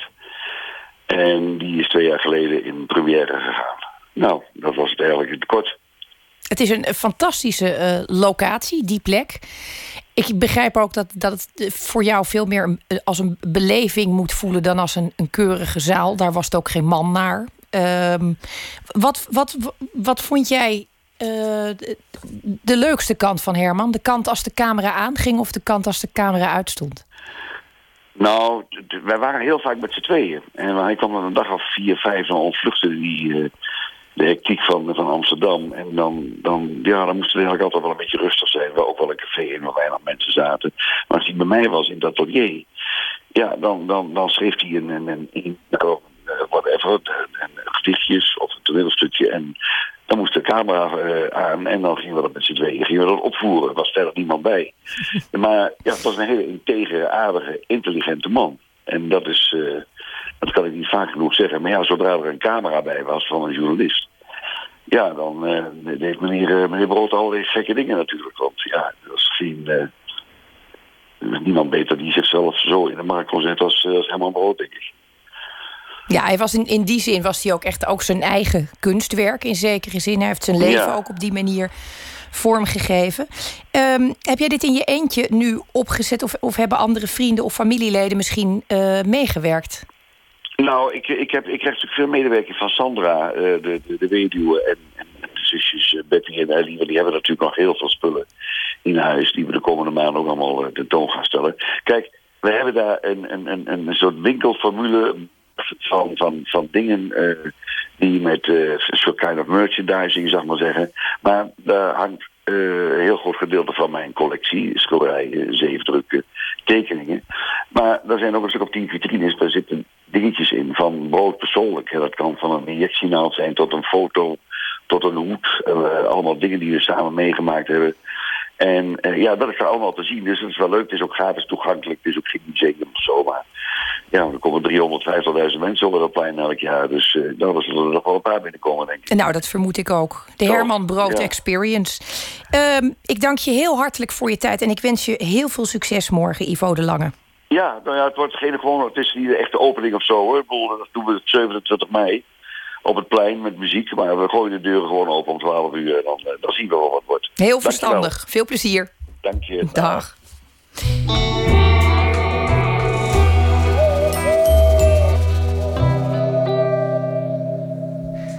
Wat als de nazi's de Tweede Wereldoorlog gewonnen hadden? Op deze vraag probeert van de Amerikaanse tv-serie The Man in the High Castle antwoord te geven. Voor de soundtrack coverde de Amerikaanse singer-songwriter Beck een klassieker van The King of Pop. En dit is Can't Help Falling in Love with You.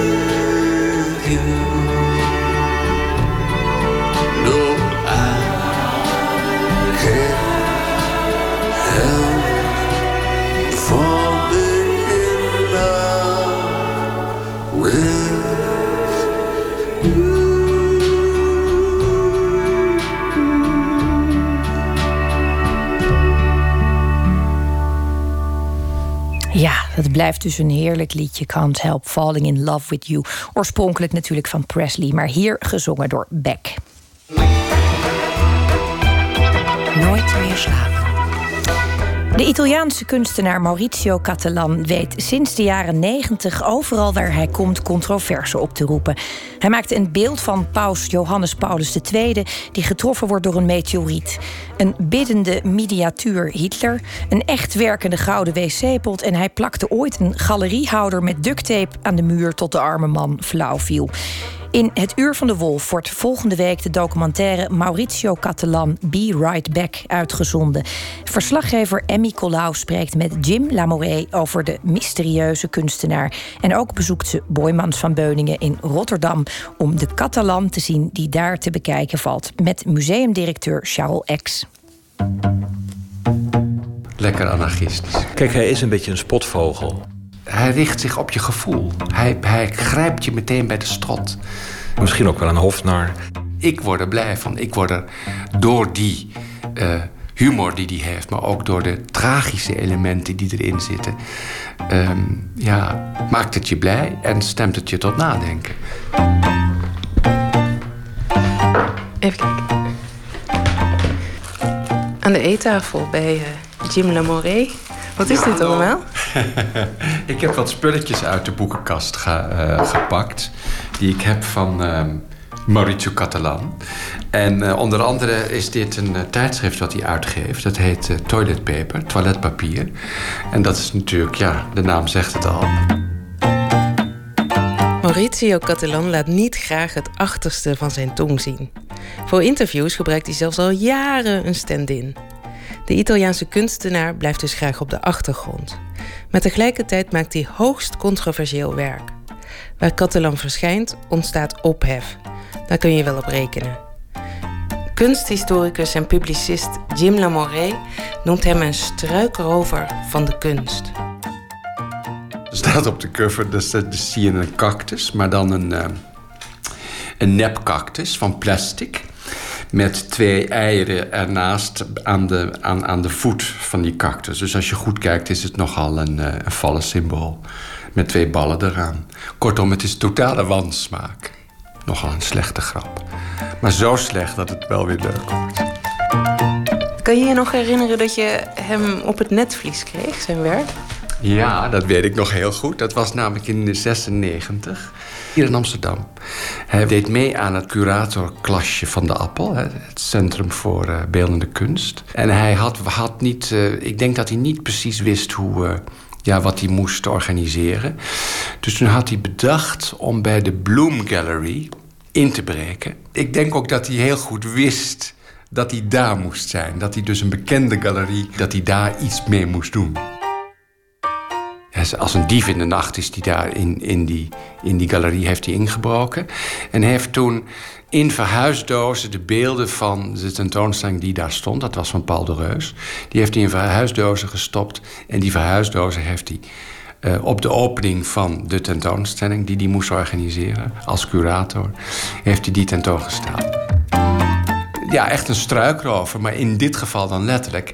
En de volgende dag, toen die opening was in de Appel... zag iedereen verrek, dat zijn onze spullen. Het was een van zijn eerste acties eigenlijk. En dan merk je dat hij als kunstenaar steeds die grenzen opzoekt.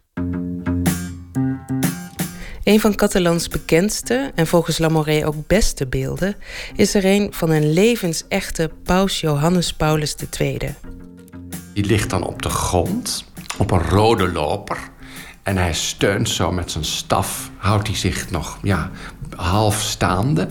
Maar hij is getroffen door een meteoriet. En er liggen ook allerlei glasscherven op dat rode tapijt. Dus de natuur is sterker dan de religie. Het beeld werd ook tentoongesteld in Polen, het geboorteland van de paus. En dat ging natuurlijk verre van geruisloos voorbij. 2 extreem katholieke, nationalistische parlementariërs... die zijn naar het museum gegaan. Die waren er zo door in hun wiek geschoten... dat ze die steen van die meteoriet van de paus af hebben gehaald... en hem rechtop hebben proberen te zetten. Stamattina abbiamo avuto già decine di reazioni. Chi la trova un'opera molto dura. Het is niet de laatste keer dat het publiek zich genoodzaakt voelt de beelden van Cattelan te redden. In 2004 hangt Cattelan 3 levensechte wassen beelden van kinderen op in een boom in Milaan. 1 man kan het niet aanzien. Hij klimt in de boom, knipt het eerste kind los, dan het tweede en valt dan zelf uit de boom. Maar hij zou het zo weer doen, zegt hij terwijl hij in de ambulance wordt geschoven. Een dag later wordt hij gearresteerd wegens vernieling van een kunstwerk. Ja, ik denk dat dit een hele goede bijvangst is, zeg maar. Ik denk dat hij dat ook wel zo vindt. In museum Boijmans van Beuningen in Rotterdam is een werk van Cattelan te zien. Je kan hem bijna niet missen.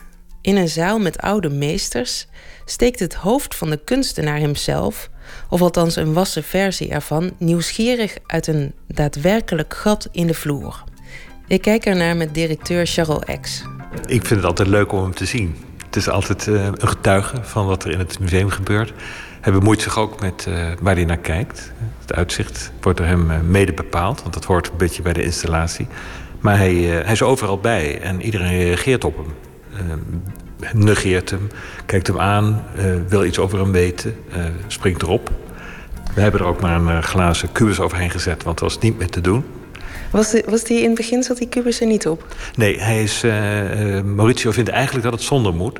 Maar wij kunnen dat niet handhaven, want iedereen moet hem aanraken. Dus wij komen dan in de knoop met de openbaarheid ten opzichte van de bescherming. En dan verzinnen we dit soort kubussen. We houden die kubus wel schoon, dat scheelt ook. Kijk, daar komen de eerste jonge bewoners van Rotterdam. Om buiten de openingstijden al te kijken naar dat rare beeld. Moet je kijken wat prachtig, al die kopjes. En dit is niet geanceneerd, hè? Dit is eigenlijk gewoon omdat wij hier toevallig staan. En anders waren ze hier ook geweest. Wat doet hij nou wat zo heel stom is?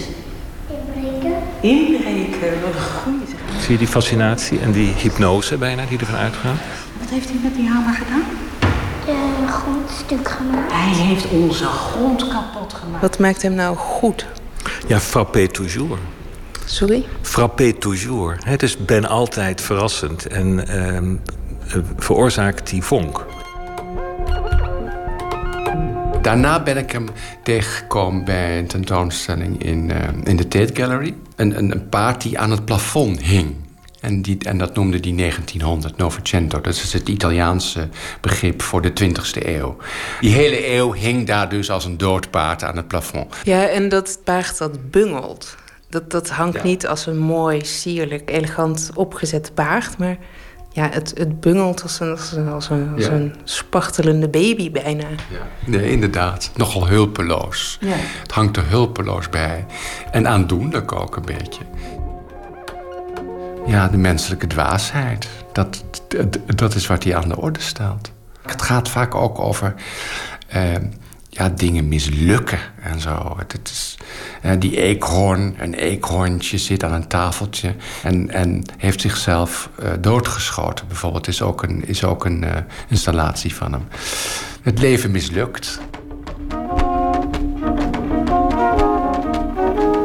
In 2001 maakte Cattelan een miniatuurversie van een biddende Hitler.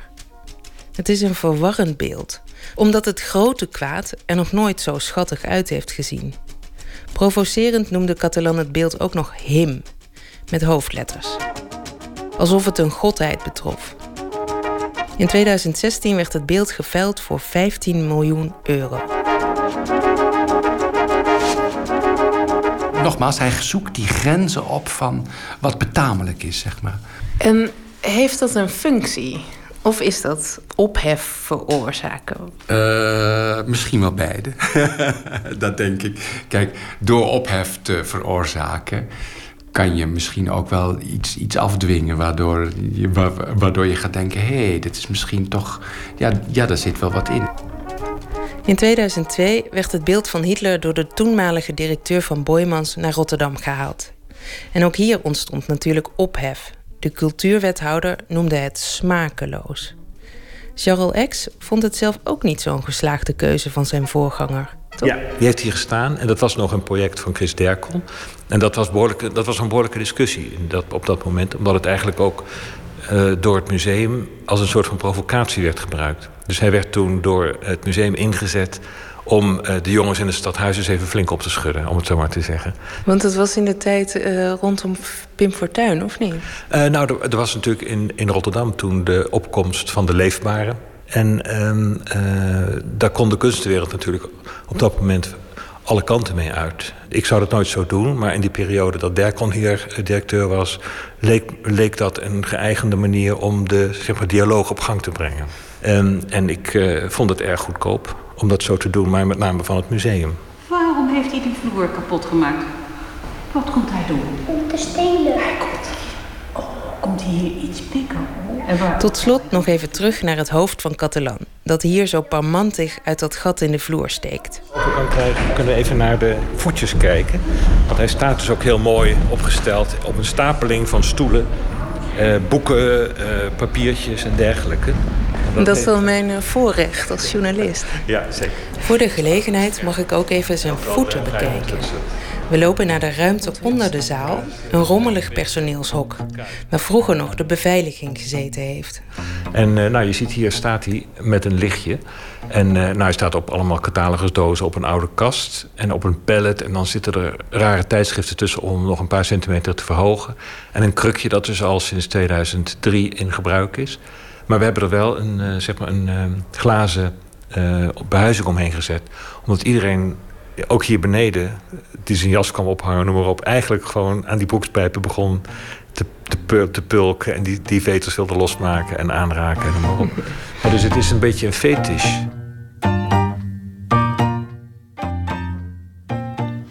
U hoorde Emmy Collau in gesprek met Charles X, directeur van museum Boijmans van Beuningen in Rotterdam, en publicist en kunsthistoricus Jim Lamoree. De documentaire over Cattelan is donderdag 20 april te zien op NPO 2 om 10:45 s'avonds. De Amsterdamse zangeres Tessa Douwstra kunnen we kennen van bands als Orlando en Wooden Saints.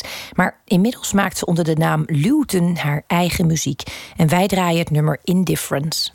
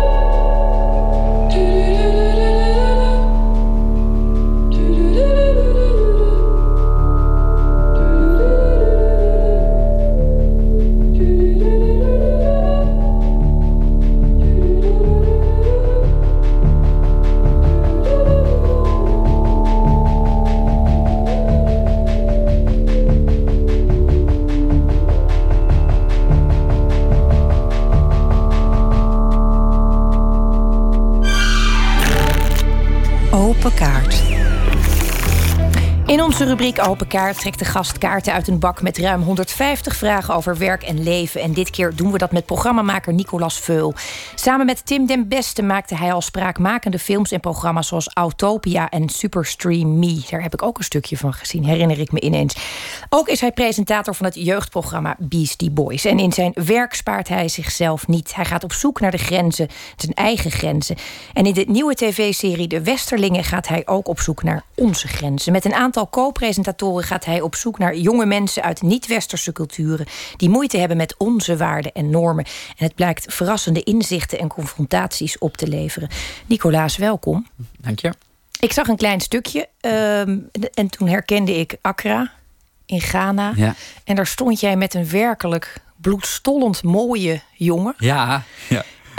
Te praten. En hij noemde zichzelf een zakenman. En ik zag aan jouw gezicht dat jij dat ook eigenlijk een hele leuke omschrijving vond. En dat je het ook wel wilde geloven eigenlijk. Maar waarom koos je hem uit? Wat was de bedoeling? Hij noemt zichzelf zakenman. Maar hij is, kijk, je ging daar natuurlijk heen omdat hij is een romance scammer. En een romance scammer is iemand die, voornamelijk zijn het West-Afrikaanse jongeren die westerlingen oplichten op datingsites. Door zich voor te doen als een blank iemand. En daar heb je natuurlijk een soort beeld van. Dat je denkt, ja, dat is dan een spannend iemand of een eng iemand. Of dat heeft iets crimineels. En dat is altijd in de anonimiteit geweest. Weet je, als je het vanaf hier bekijkt. En daar sta je opeens tegenover een knappe, leuke, vrolijke jongen die een heel eigen verhaal heeft. Dus ik was inderdaad een beetje van me apropos meteen. Dat ik dacht, ja, dit is de eerste ontmoeting. Natuurlijk is het zo. De wereld werkt natuurlijk niet altijd zoals je denkt dat hij werkt. Het was wel gelijk een heel mooie illustratie van waar het programma eigenlijk op uit is. Ja. Omdat je direct geconfronteerd wordt met je eigen beperkte beeld. Ja. Wat ik ook eigenlijk heel roerend vond, is dat de chauffeur die jou daarheen reed om die jongen te ontmoeten, die vertelde dat hij het zelf ook wel eens had gedaan. En dat het hem een gevoel van macht gaf, omdat normaal gesproken mensen helemaal niet met hem wilden praten. Ja. En als hij dan een foto van een blanke man gebruikte, dan kon die mensen zelfs verliefd op zich laten worden. Ja. En hij glunderde daar echt bij. Ongelooflijk, hè? Ja, ik had er dus ook niet zo over nagedacht. Maar die raciale ongelijkheid speelt daar heel erg. En ook het koloniale verleden speelt natuurlijk hier ook heel erg. Maar voor hun zit het koloniale verleden en die ongelijkheid die dat met zich mee heeft gebracht en nog steeds met zich meebracht, dat zit gewoon in hun DNA. Daar zijn ze gewoon allemaal mee opgegroeid. En dat is echt heel anders dan hier. Ook omdat zij daar de negatieve effecten natuurlijk van beleven. En daarom is zeg maar, die machtspositie of tussen mij en hun, die wereld staat daar ook tussenin of zo. Dus het was wel heel fascinerend. Ook om inderdaad bij die chauffeur, die zei ook, ja, het geeft me wel een sense of power. En dat was het idee, was wel, scam is niet oké, maar ons terugpakken, ja, dat vinden ze allemaal echt wel prima. Want en met ons bedoel je in dit geval de blanke westerse mens. Ja, dan denken ze, jongens, jullie hebben ons gescamd. 100 jaar geleden. In het groot. Ons goud gepikt, voorouders verhandeld. En dat zegt ook Tourush, die hoofdrolspeler. Of de hoofdrol, de main character. Die zegt ook, it's payback time. You know karma, this is karma. Scamming is karma. Dus ja, dat is als wel een hele interessante wending voor mij ook. Omdat het gewoon, het maakt het zo zoiets waarvan je denkt, scam heet. Een soort iets van Het is iets crimineels, maar eigenlijk kwam hier gewoon onze geschiedenis komt samen. We werden verbonden door het internet en door het koloniale verleden opeens. Ja, en zij zeggen ook, het is uiteindelijk niet hetzelfde als een pistool op iemands hoofd zetten en geld eisen. Ja. Je gebruikt eigenlijk iemands zwakke plek. Ja. En je gaat net zo lang door tot hij het gewoon uit zichzelf aan je geeft. Ja. Ja, dat is natuurlijk het is ook een psychologische val. Ja. Die opgezet wordt, die heel fascinerend is. En waarom dat dan eigenlijk werkt bij... Dat blijkt ook wel. Waarom dat werkt bij een bepaald slag witte mensen. Ja, ja, het is een... Ja, kijk, wij denken heel vaak... Dus er zijn heel veel documentaires gemaakt over dit... maar dan altijd de witte blanke man als... als centrale hoofdpersoon. Van, die zijn opgelicht door de anonieme Afrikaan. En... Het is natuurlijk erg en zielig en sommige mensen verliezen heel veel geld. Maar de werkelijkheid is niet alleen maar... er is een oplichter en een slachtoffer. Zo werkt het niet. Dit spel, nou, dit gaat door alle lagen. Want ik heb ook Nederlandse vrouwen gesproken... die zei, ik wist het ergens wel. Het was een beetje te mooi om waar te zijn. Maar ik had die tijd ook gewoon...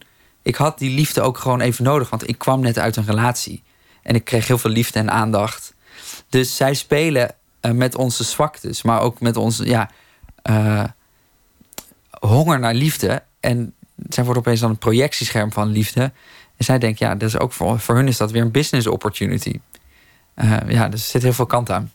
Merk jij dat je denken er echt door verandert? Door het bezig zijn met dit programma? Dat is natuurlijk het idee, maar ik denk dan altijd, ja, god, als je...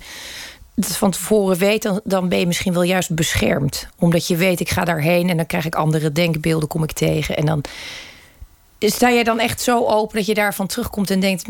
mijn wereldbeeld is verbreed. Ja, dat is gewoon... we hebben dit idee bedacht. Dat we dachten, ja, we leren de wereld natuurlijk door het internet steeds meer kennen. En ook onze andere culturen komen allemaal in je Facebook... En eigenlijk wat ik zag, ja, is dat er is heel veel kritiek op het Westen. En wij in het Westen zijn langzaam onze ogen aan het openen. Van, hey, hoe kan dat nou eigenlijk? Wat is er nou in de wereld aan de hand? Waarom zijn onze universele waarden... waarom zijn die misschien niet, gelden die niet voor iedereen? Dat idee heb je. Dus je voelt al wel, de wereld steekt een beetje anders in elkaar. Maar je weet het pas als je er echt bent. Dus als je echt, zeg maar, in Accra staat en met iedereen praat... en op een gegeven moment hoort zelfs van de vrouw om de hoek... die meteen zegt, ja... het koloniale verleden. Daarom vinden wij scammen gewoon niet zo erg. Want weten jullie wat jullie hebben gedaan? En dan denk je, oké, hier werkt het dus echt anders. En ik kom ook net uit India. Daar liep ik mee met de hindoe-nationalisten. Daar is eigenlijk een extreemrechtse organisatie... die daar super groot is. En die zijn ook op zoek naar een nationale trots. Ook vanwege dat koloniale verleden. Een van de eerste dingen die de jong tegen mij zei... jullie in het Westen denken altijd dat wij dom zijn en arm...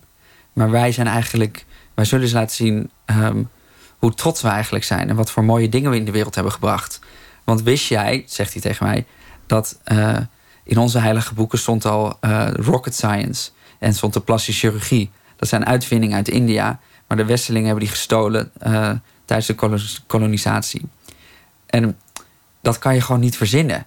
En ook niet dat mensen daar dus belang aan hechten... en hun identiteit aan ontlenen. Mijn generatie... maar dus waarvan wij in het Westen misschien denken...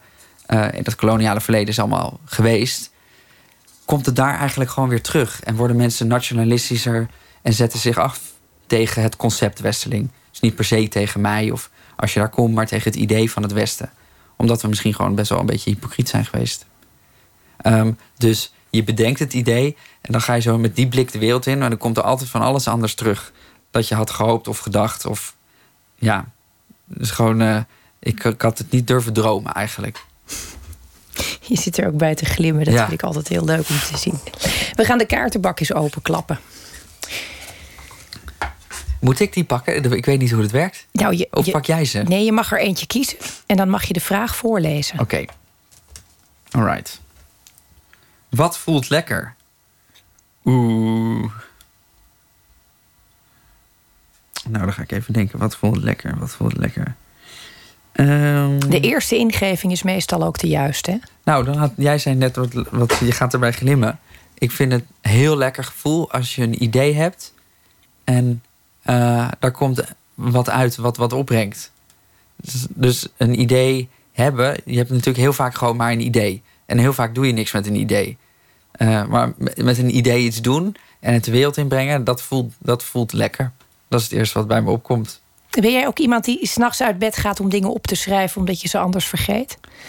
Of blijf je dan toch liggen? Ik wou dat ik dat deed. Ik ben 's nachts iemand die alle ideeën bedenkt... en daar stress van krijgt of gaat piekeren... maar of eigenlijk het vergeet op te schrijven. Het is meer dat ik... het gebeurt wel altijd in mijn hoofd. Ik heb het eigenlijk al altijd onder het douchen. Ja, dan komt het heel corny. Douchen en sporten en sauna. Dan krijg ik ideeën.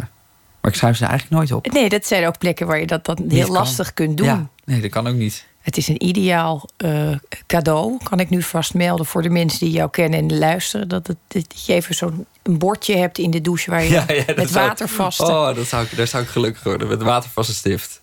Ja, dat zou wel goeie zijn, ja. Trek nog een kaart, alsjeblieft. Ja. Oké. Wat verwacht je van de komende 10 jaar? Ja, op welk vlak?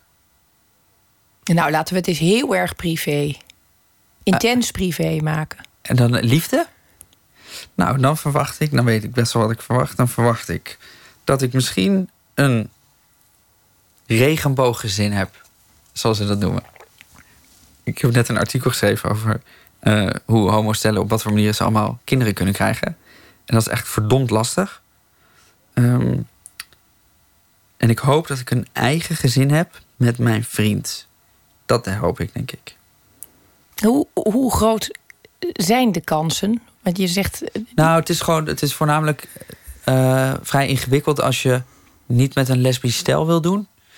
Als je bijvoorbeeld een draagmoeder hebt... maar daar wil je een ander eicelletje in. En dan moet je dan naar Amerika of Canada. Want ze doen dat niet in Nederland. Nou ja, en dat kost dan heel veel geld... Dus adopteren is ook vrij duur en lastig. Mag je maar als homo natuurlijk ook maar uit een paar landen doen. Dan moet je een heel boek maken. Dus ik was een beetje van geschrokken hoe lastig het eigenlijk is. Nog steeds. Of gewoon sowieso. Het is ook natuurlijk niet natuurlijk.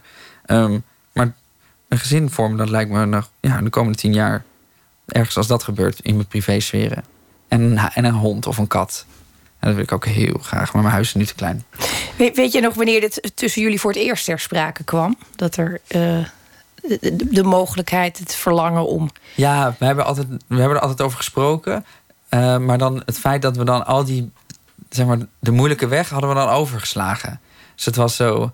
Ja, dromerig. Zo'n beetje zo... Ja, misschien is het een jongetje of een meisje. Maar wat voor school moeten ze dan? Waar zouden we dan wonen? Dus we waren al bij die stappen. En eigenlijk een beetje... niet aan het feit willen denken dat je voordat je daar bent... dan als homostel echt best wel wat stappen moet ondernemen. Ja, en geld moet sparen. Bij de meeste ouders gaat het zo. De meeste ouders die praten al over dat soort dingen. En dan ja, en dan moet het allemaal nog gebeuren. Is de rest een beetje... Ja, dat moet je dan nog zien. Ja, nou, een vriendin van mij die zei... Nicolaas, weet je, met een kind, je moet het gewoon nemen. En toen dacht ik ook, kind, ik ga er ook niet lang over nadenken. Dat ga ik gewoon nemen, maar dat kan niet. Ik moet echt gaan plannen en dingen in werking zetten. Weet je, niemand wordt zomaar zwanger. We moeten echt ook financieel gewoon echt een heel plan maken... als je een kind wil, zelf. Maar het is ook niet erg of zo, maar het is gewoon anders. Wat voor vader denk je dat je zult zijn? Wat voor vader zal ik zijn? Nou, meedogenloos. Nee. Je harde kant komt boven. Nou, wel. Ik kan denk wel een beetje streng. Nee, dat vind ik ook zo ongezellig. Nou ja, meestal kijk je naar je eigen ouders... en dan zie je wat daar goed ging en wat je fijn vond... en wat jij anders zou willen doen. Ja. Ja. Ik denk dat ik wel liefdevol zou zijn... maar ook heel rechtvaardig en stimulerend, dat denk ik. Alles mogen worden wat ze... Ja, gewoon niet sturen. Dromen. Geen eigen dromen in je kinderen leggen. Dat zou ik niet doen. Nee, maar het lijkt me een ingewikkeld proces, ouder zijn. Maar het lijkt me heel leuk. Maar ik denk dat ik in ieder geval een leukere vader zou zijn voor oude leeftijd. Ik ben niet een goede zorger of zo. De zorgen zit niet per se... Daar moet ik echt veel moeite voor doen, om echt te zorgen. Ik ben meer iemand die goed luistert en dan advies geeft. Nou, ik gun je ontzettend dat je dit allemaal nog in de praktijk kunt gaan toetsen. In de komende 10 jaar. Je weet het gewoon niet. Ja. laten we elkaar over 10 jaar gewoon even weer spreken hierover. Wil jij nog een kaart kiezen? Ja. Wanneer heb je voor het laatst gehuild? Wanneer heb ik dat nou gedaan? Oh ja, want ik was in India geweest. Dus voor de Westerlingen. En dat was 5 dagen draaien. Want we hebben eigenlijk maar 5 draaidagen in het buitenland. En dat is dan met jetlag. En heel veel stress, want we waren ook niet meer welkom. Mochten eigenlijk ook niet meer doorfilmen. En ze waren ook een beetje dodgy. Zo van, op een gegeven moment wouden ze niet meer met ons filmen. Wouden ze kijken wat we gefilmd hadden. Het was best wel een enge partij waar we bij wouden filmen. En toen dacht ik dat de film niet doorkwam. En toen kwam ik thuis en toen moest ik huilen. Van de stress. Van de moeheid. Van de moeheid. Omdat ik een soort jetlag en dan kwam ik thuis. Het is gewoon wel gelukt, maar... Ik vond het heel zwaar. Dat heb ik heel vaak. Ik moet altijd even huilen als ik soorten stress heb opgebouwd. De ontlading, zullen we maar zeggen. Heel fijn dat je er was, Nicolaas Veul. En ik vermeld nog even dat De Westerlingen vanaf 14 april te zien zal zijn op NPO 3. Dank je wel. 10 voor half 10. 10 voor half 10. Dank je wel. Yes.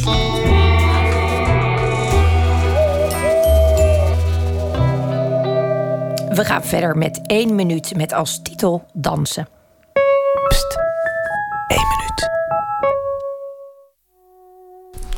1 minuut. Toen 9 was, ging ik naar kopschool toe. Wij waren op slaapzaal. En als het licht uitging, dan ging de monnik dan even de ronde doen. Langs de bedden ook. Ging naar zijn kamertje toe. En 10 minuten daarna, half uur daarna, dan kwam hij naar je bed toe.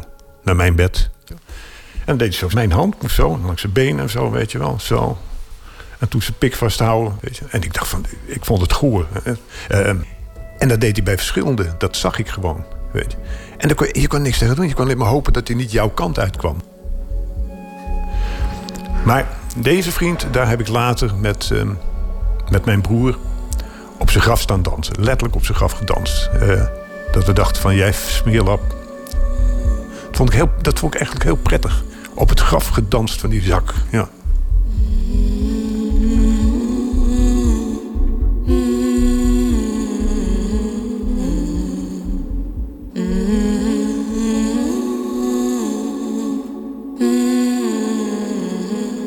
U hoorde een 1 minuut gemaakt door Stef Visjager.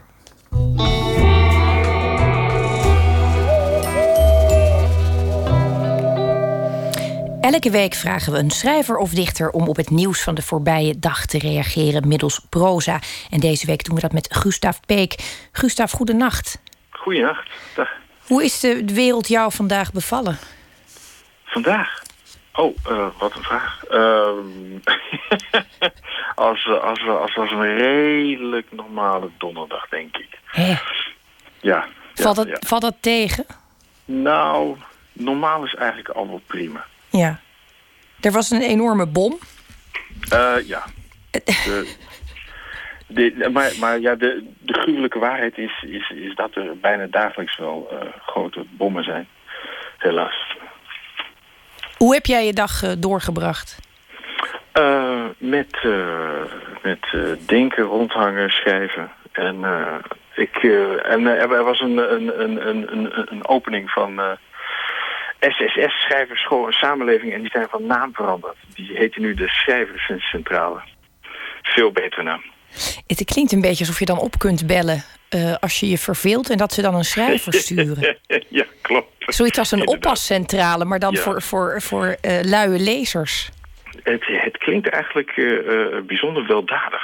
Ja, wauw. Ja, het heeft iets heel aanlokkelijks. Nou, dat is in ieder geval alvast feestelijk.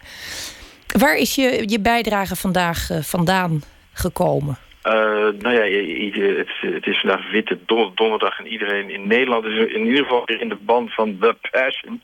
Dus in mijn reeks profielen, waar ik deze week mee bezig ben, was ik uiteraard dus aanbeland bij Jezus van Nazareth. Heerlijk. Nou, ik ga daar met plezier naar luisteren. Jezus van Nazareth. Profiel. Hoewel Jezus van Nazareth rond de aanvang van onze huidige westerse jaartelling is geboren, is hij niet aan het begin der tijden ter wereld gekomen. De Joodse jongen die hij was, zag volgens zijn geloof het levenslicht ergens in het laatste kwart van het 4e Joodse millennium. Zijn ouders waren eenvoudige mensen, niet bijzonder honkvast, met een opvallend leeftijdsverschil.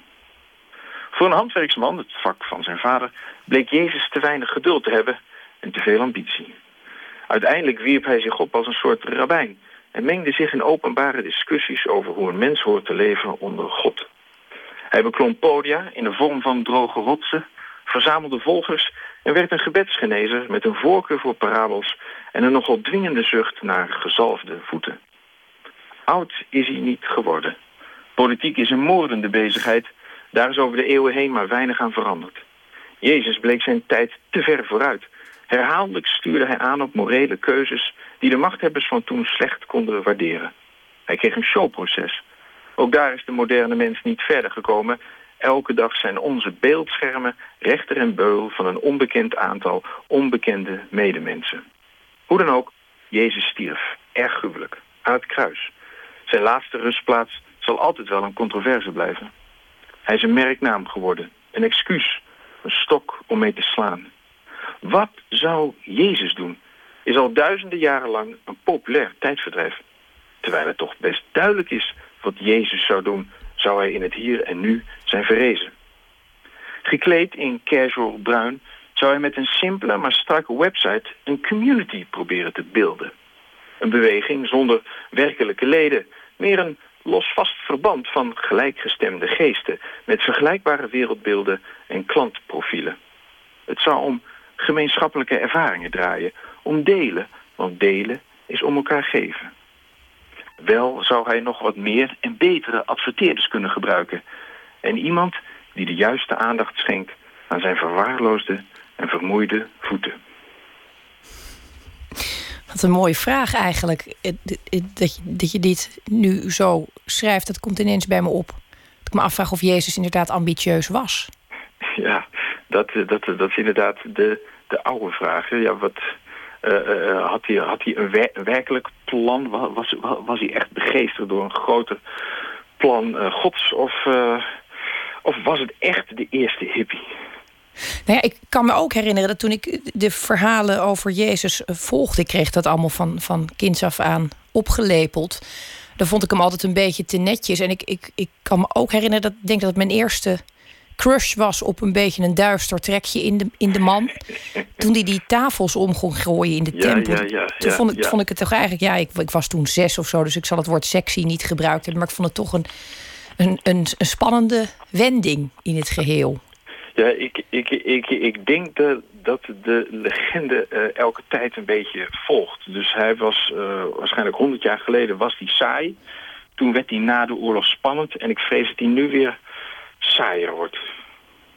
Nou, daar gaan we dan dit weekend toch even met z'n allen wat aan doen. Ja. Dan kunnen we hem niet in die positie laten. Dat heeft hij je niet verdiend. Gustav, ik wens je een hele goede nachtrust en ik spreek jou morgen weer. Goed, ja. Tot morgen. Dag. Dag.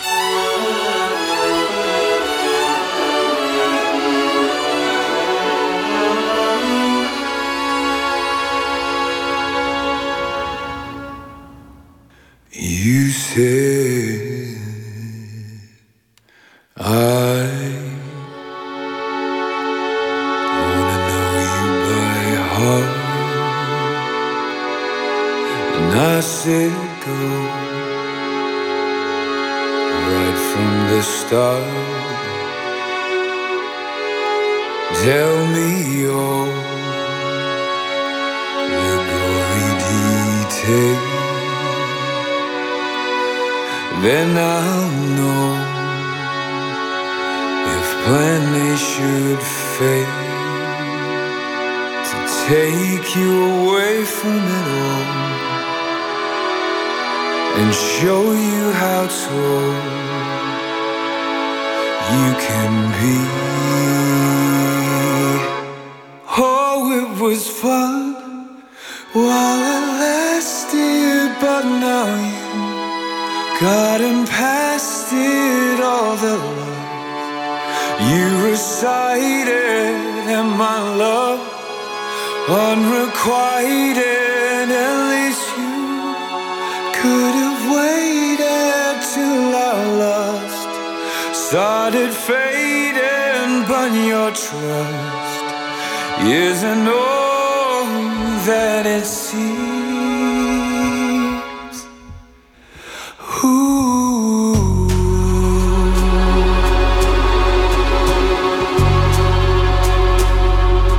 You said hi, I wanna know you by heart, and I said it's you and me, babe, let's never be apart. But the story you sold really showed me how cold you could be. Oh, it was fun while it lasted, but now gotten past it, all the lies you recite.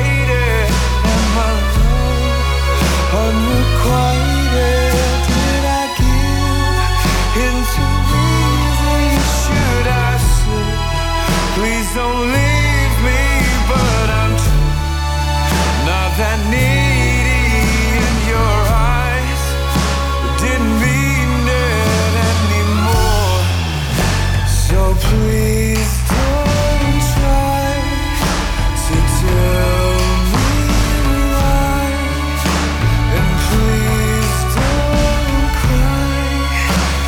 Tell me you love me, I don't believe a word, not a phrase or verse, load and lie. Believe me, I'm trying and I don't regret it, but I'm trying to forget it, just know why really. Your pathetic excuse is a word that roots you. Babe, it's not you, it's me. So that's me from the start.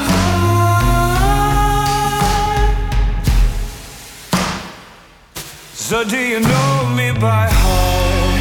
While it lasted, but now gotten past it, all the lies you recited, and my love unrequited.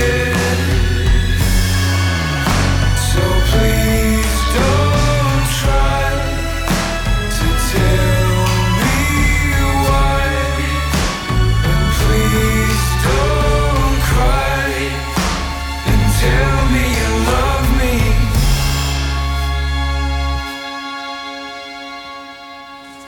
Ja, dat is altijd een goede vraag. Do you know me by heart? U hoorde Cameron Avery. En mocht u dat nummer live nog een keer willen horen, dan kan dat op 18 april. En dan treedt deze Australische muzikant op in Paradiso in Amsterdam.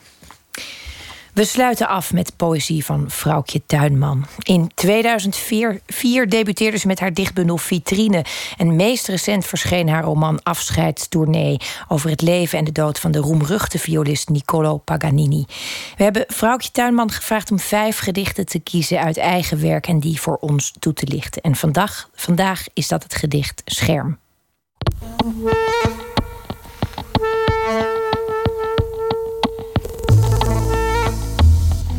Scherm. De ene helft mag van de ander niet weten wat buiten gebeurt. Recept van middag tot nacht, binnenblijven, op de bank. De telefoon onthoofd. Kijken precies tot aan het glas. Niet aan slapen denken. Als toch gedacht, stop denken. Niet afdwalen van het stoppen. De ene helft mag niet weten dat bij de andere nog licht brandt. Watten in oren duwen. Het gezicht begraven in pluche. Gedachten met klittenband buitensluiten. Stop. De ene helft mag van de ander niet weten. Ik ben geneigd om, als ik schrijf, enorm te researchen. Ik ben ook echt een Google-slachtoffer. Daar komt dan heel weinig van in een daadwerkelijk gedicht of prozawerk terecht. Het komt dus ook heel vaak voor dat ik naderhand, in dit geval 9 jaar later, 9 jaar na het publiceren van dit gedicht, nog zou weten wat ik ongeveer ook alweer had geleerd in de aanleg daarvan. Ik maak uit dit gedicht op dat ik met slapen bezig was, en om precies te zijn met slapeloosheid. En dat ik mezelf iets heb geleerd over hersenhelften. Ik denk dat het te maken had met dat de hersenhelften, als je dwangmatig wakker blijft, alsmaar met elkaar blijven communiceren. En dat ik daaruit concludeerde dat ik er 1 van de 2 uit moest zetten. Dat denk ik. Voor de rest is er niets veranderd. Dat slapen is nog steeds een gevecht en ik moet daar vooral niet aan denken. Scherm. De ene helft mag van de ander niet weten wat buiten gebeurt. Recept van middag tot nacht. Binnenblijven op de bank. De telefoon onthoofd.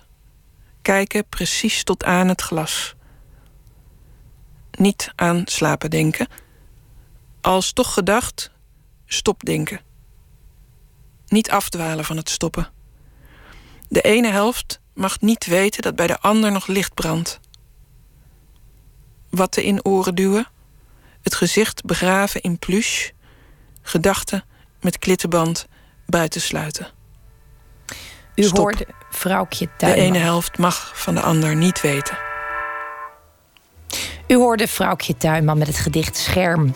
Morgen komt kunstverzamelaar Bert Kreuk langs. Hij schreef Art Flipper en over dat boek gaan wij in gesprek.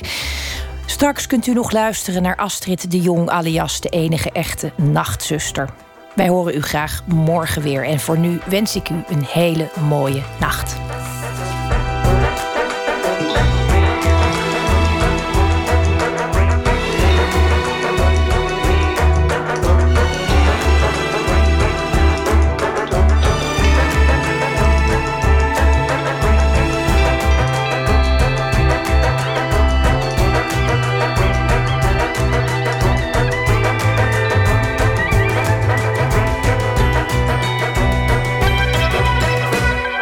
Radio 1, het nieuws van alle kanten.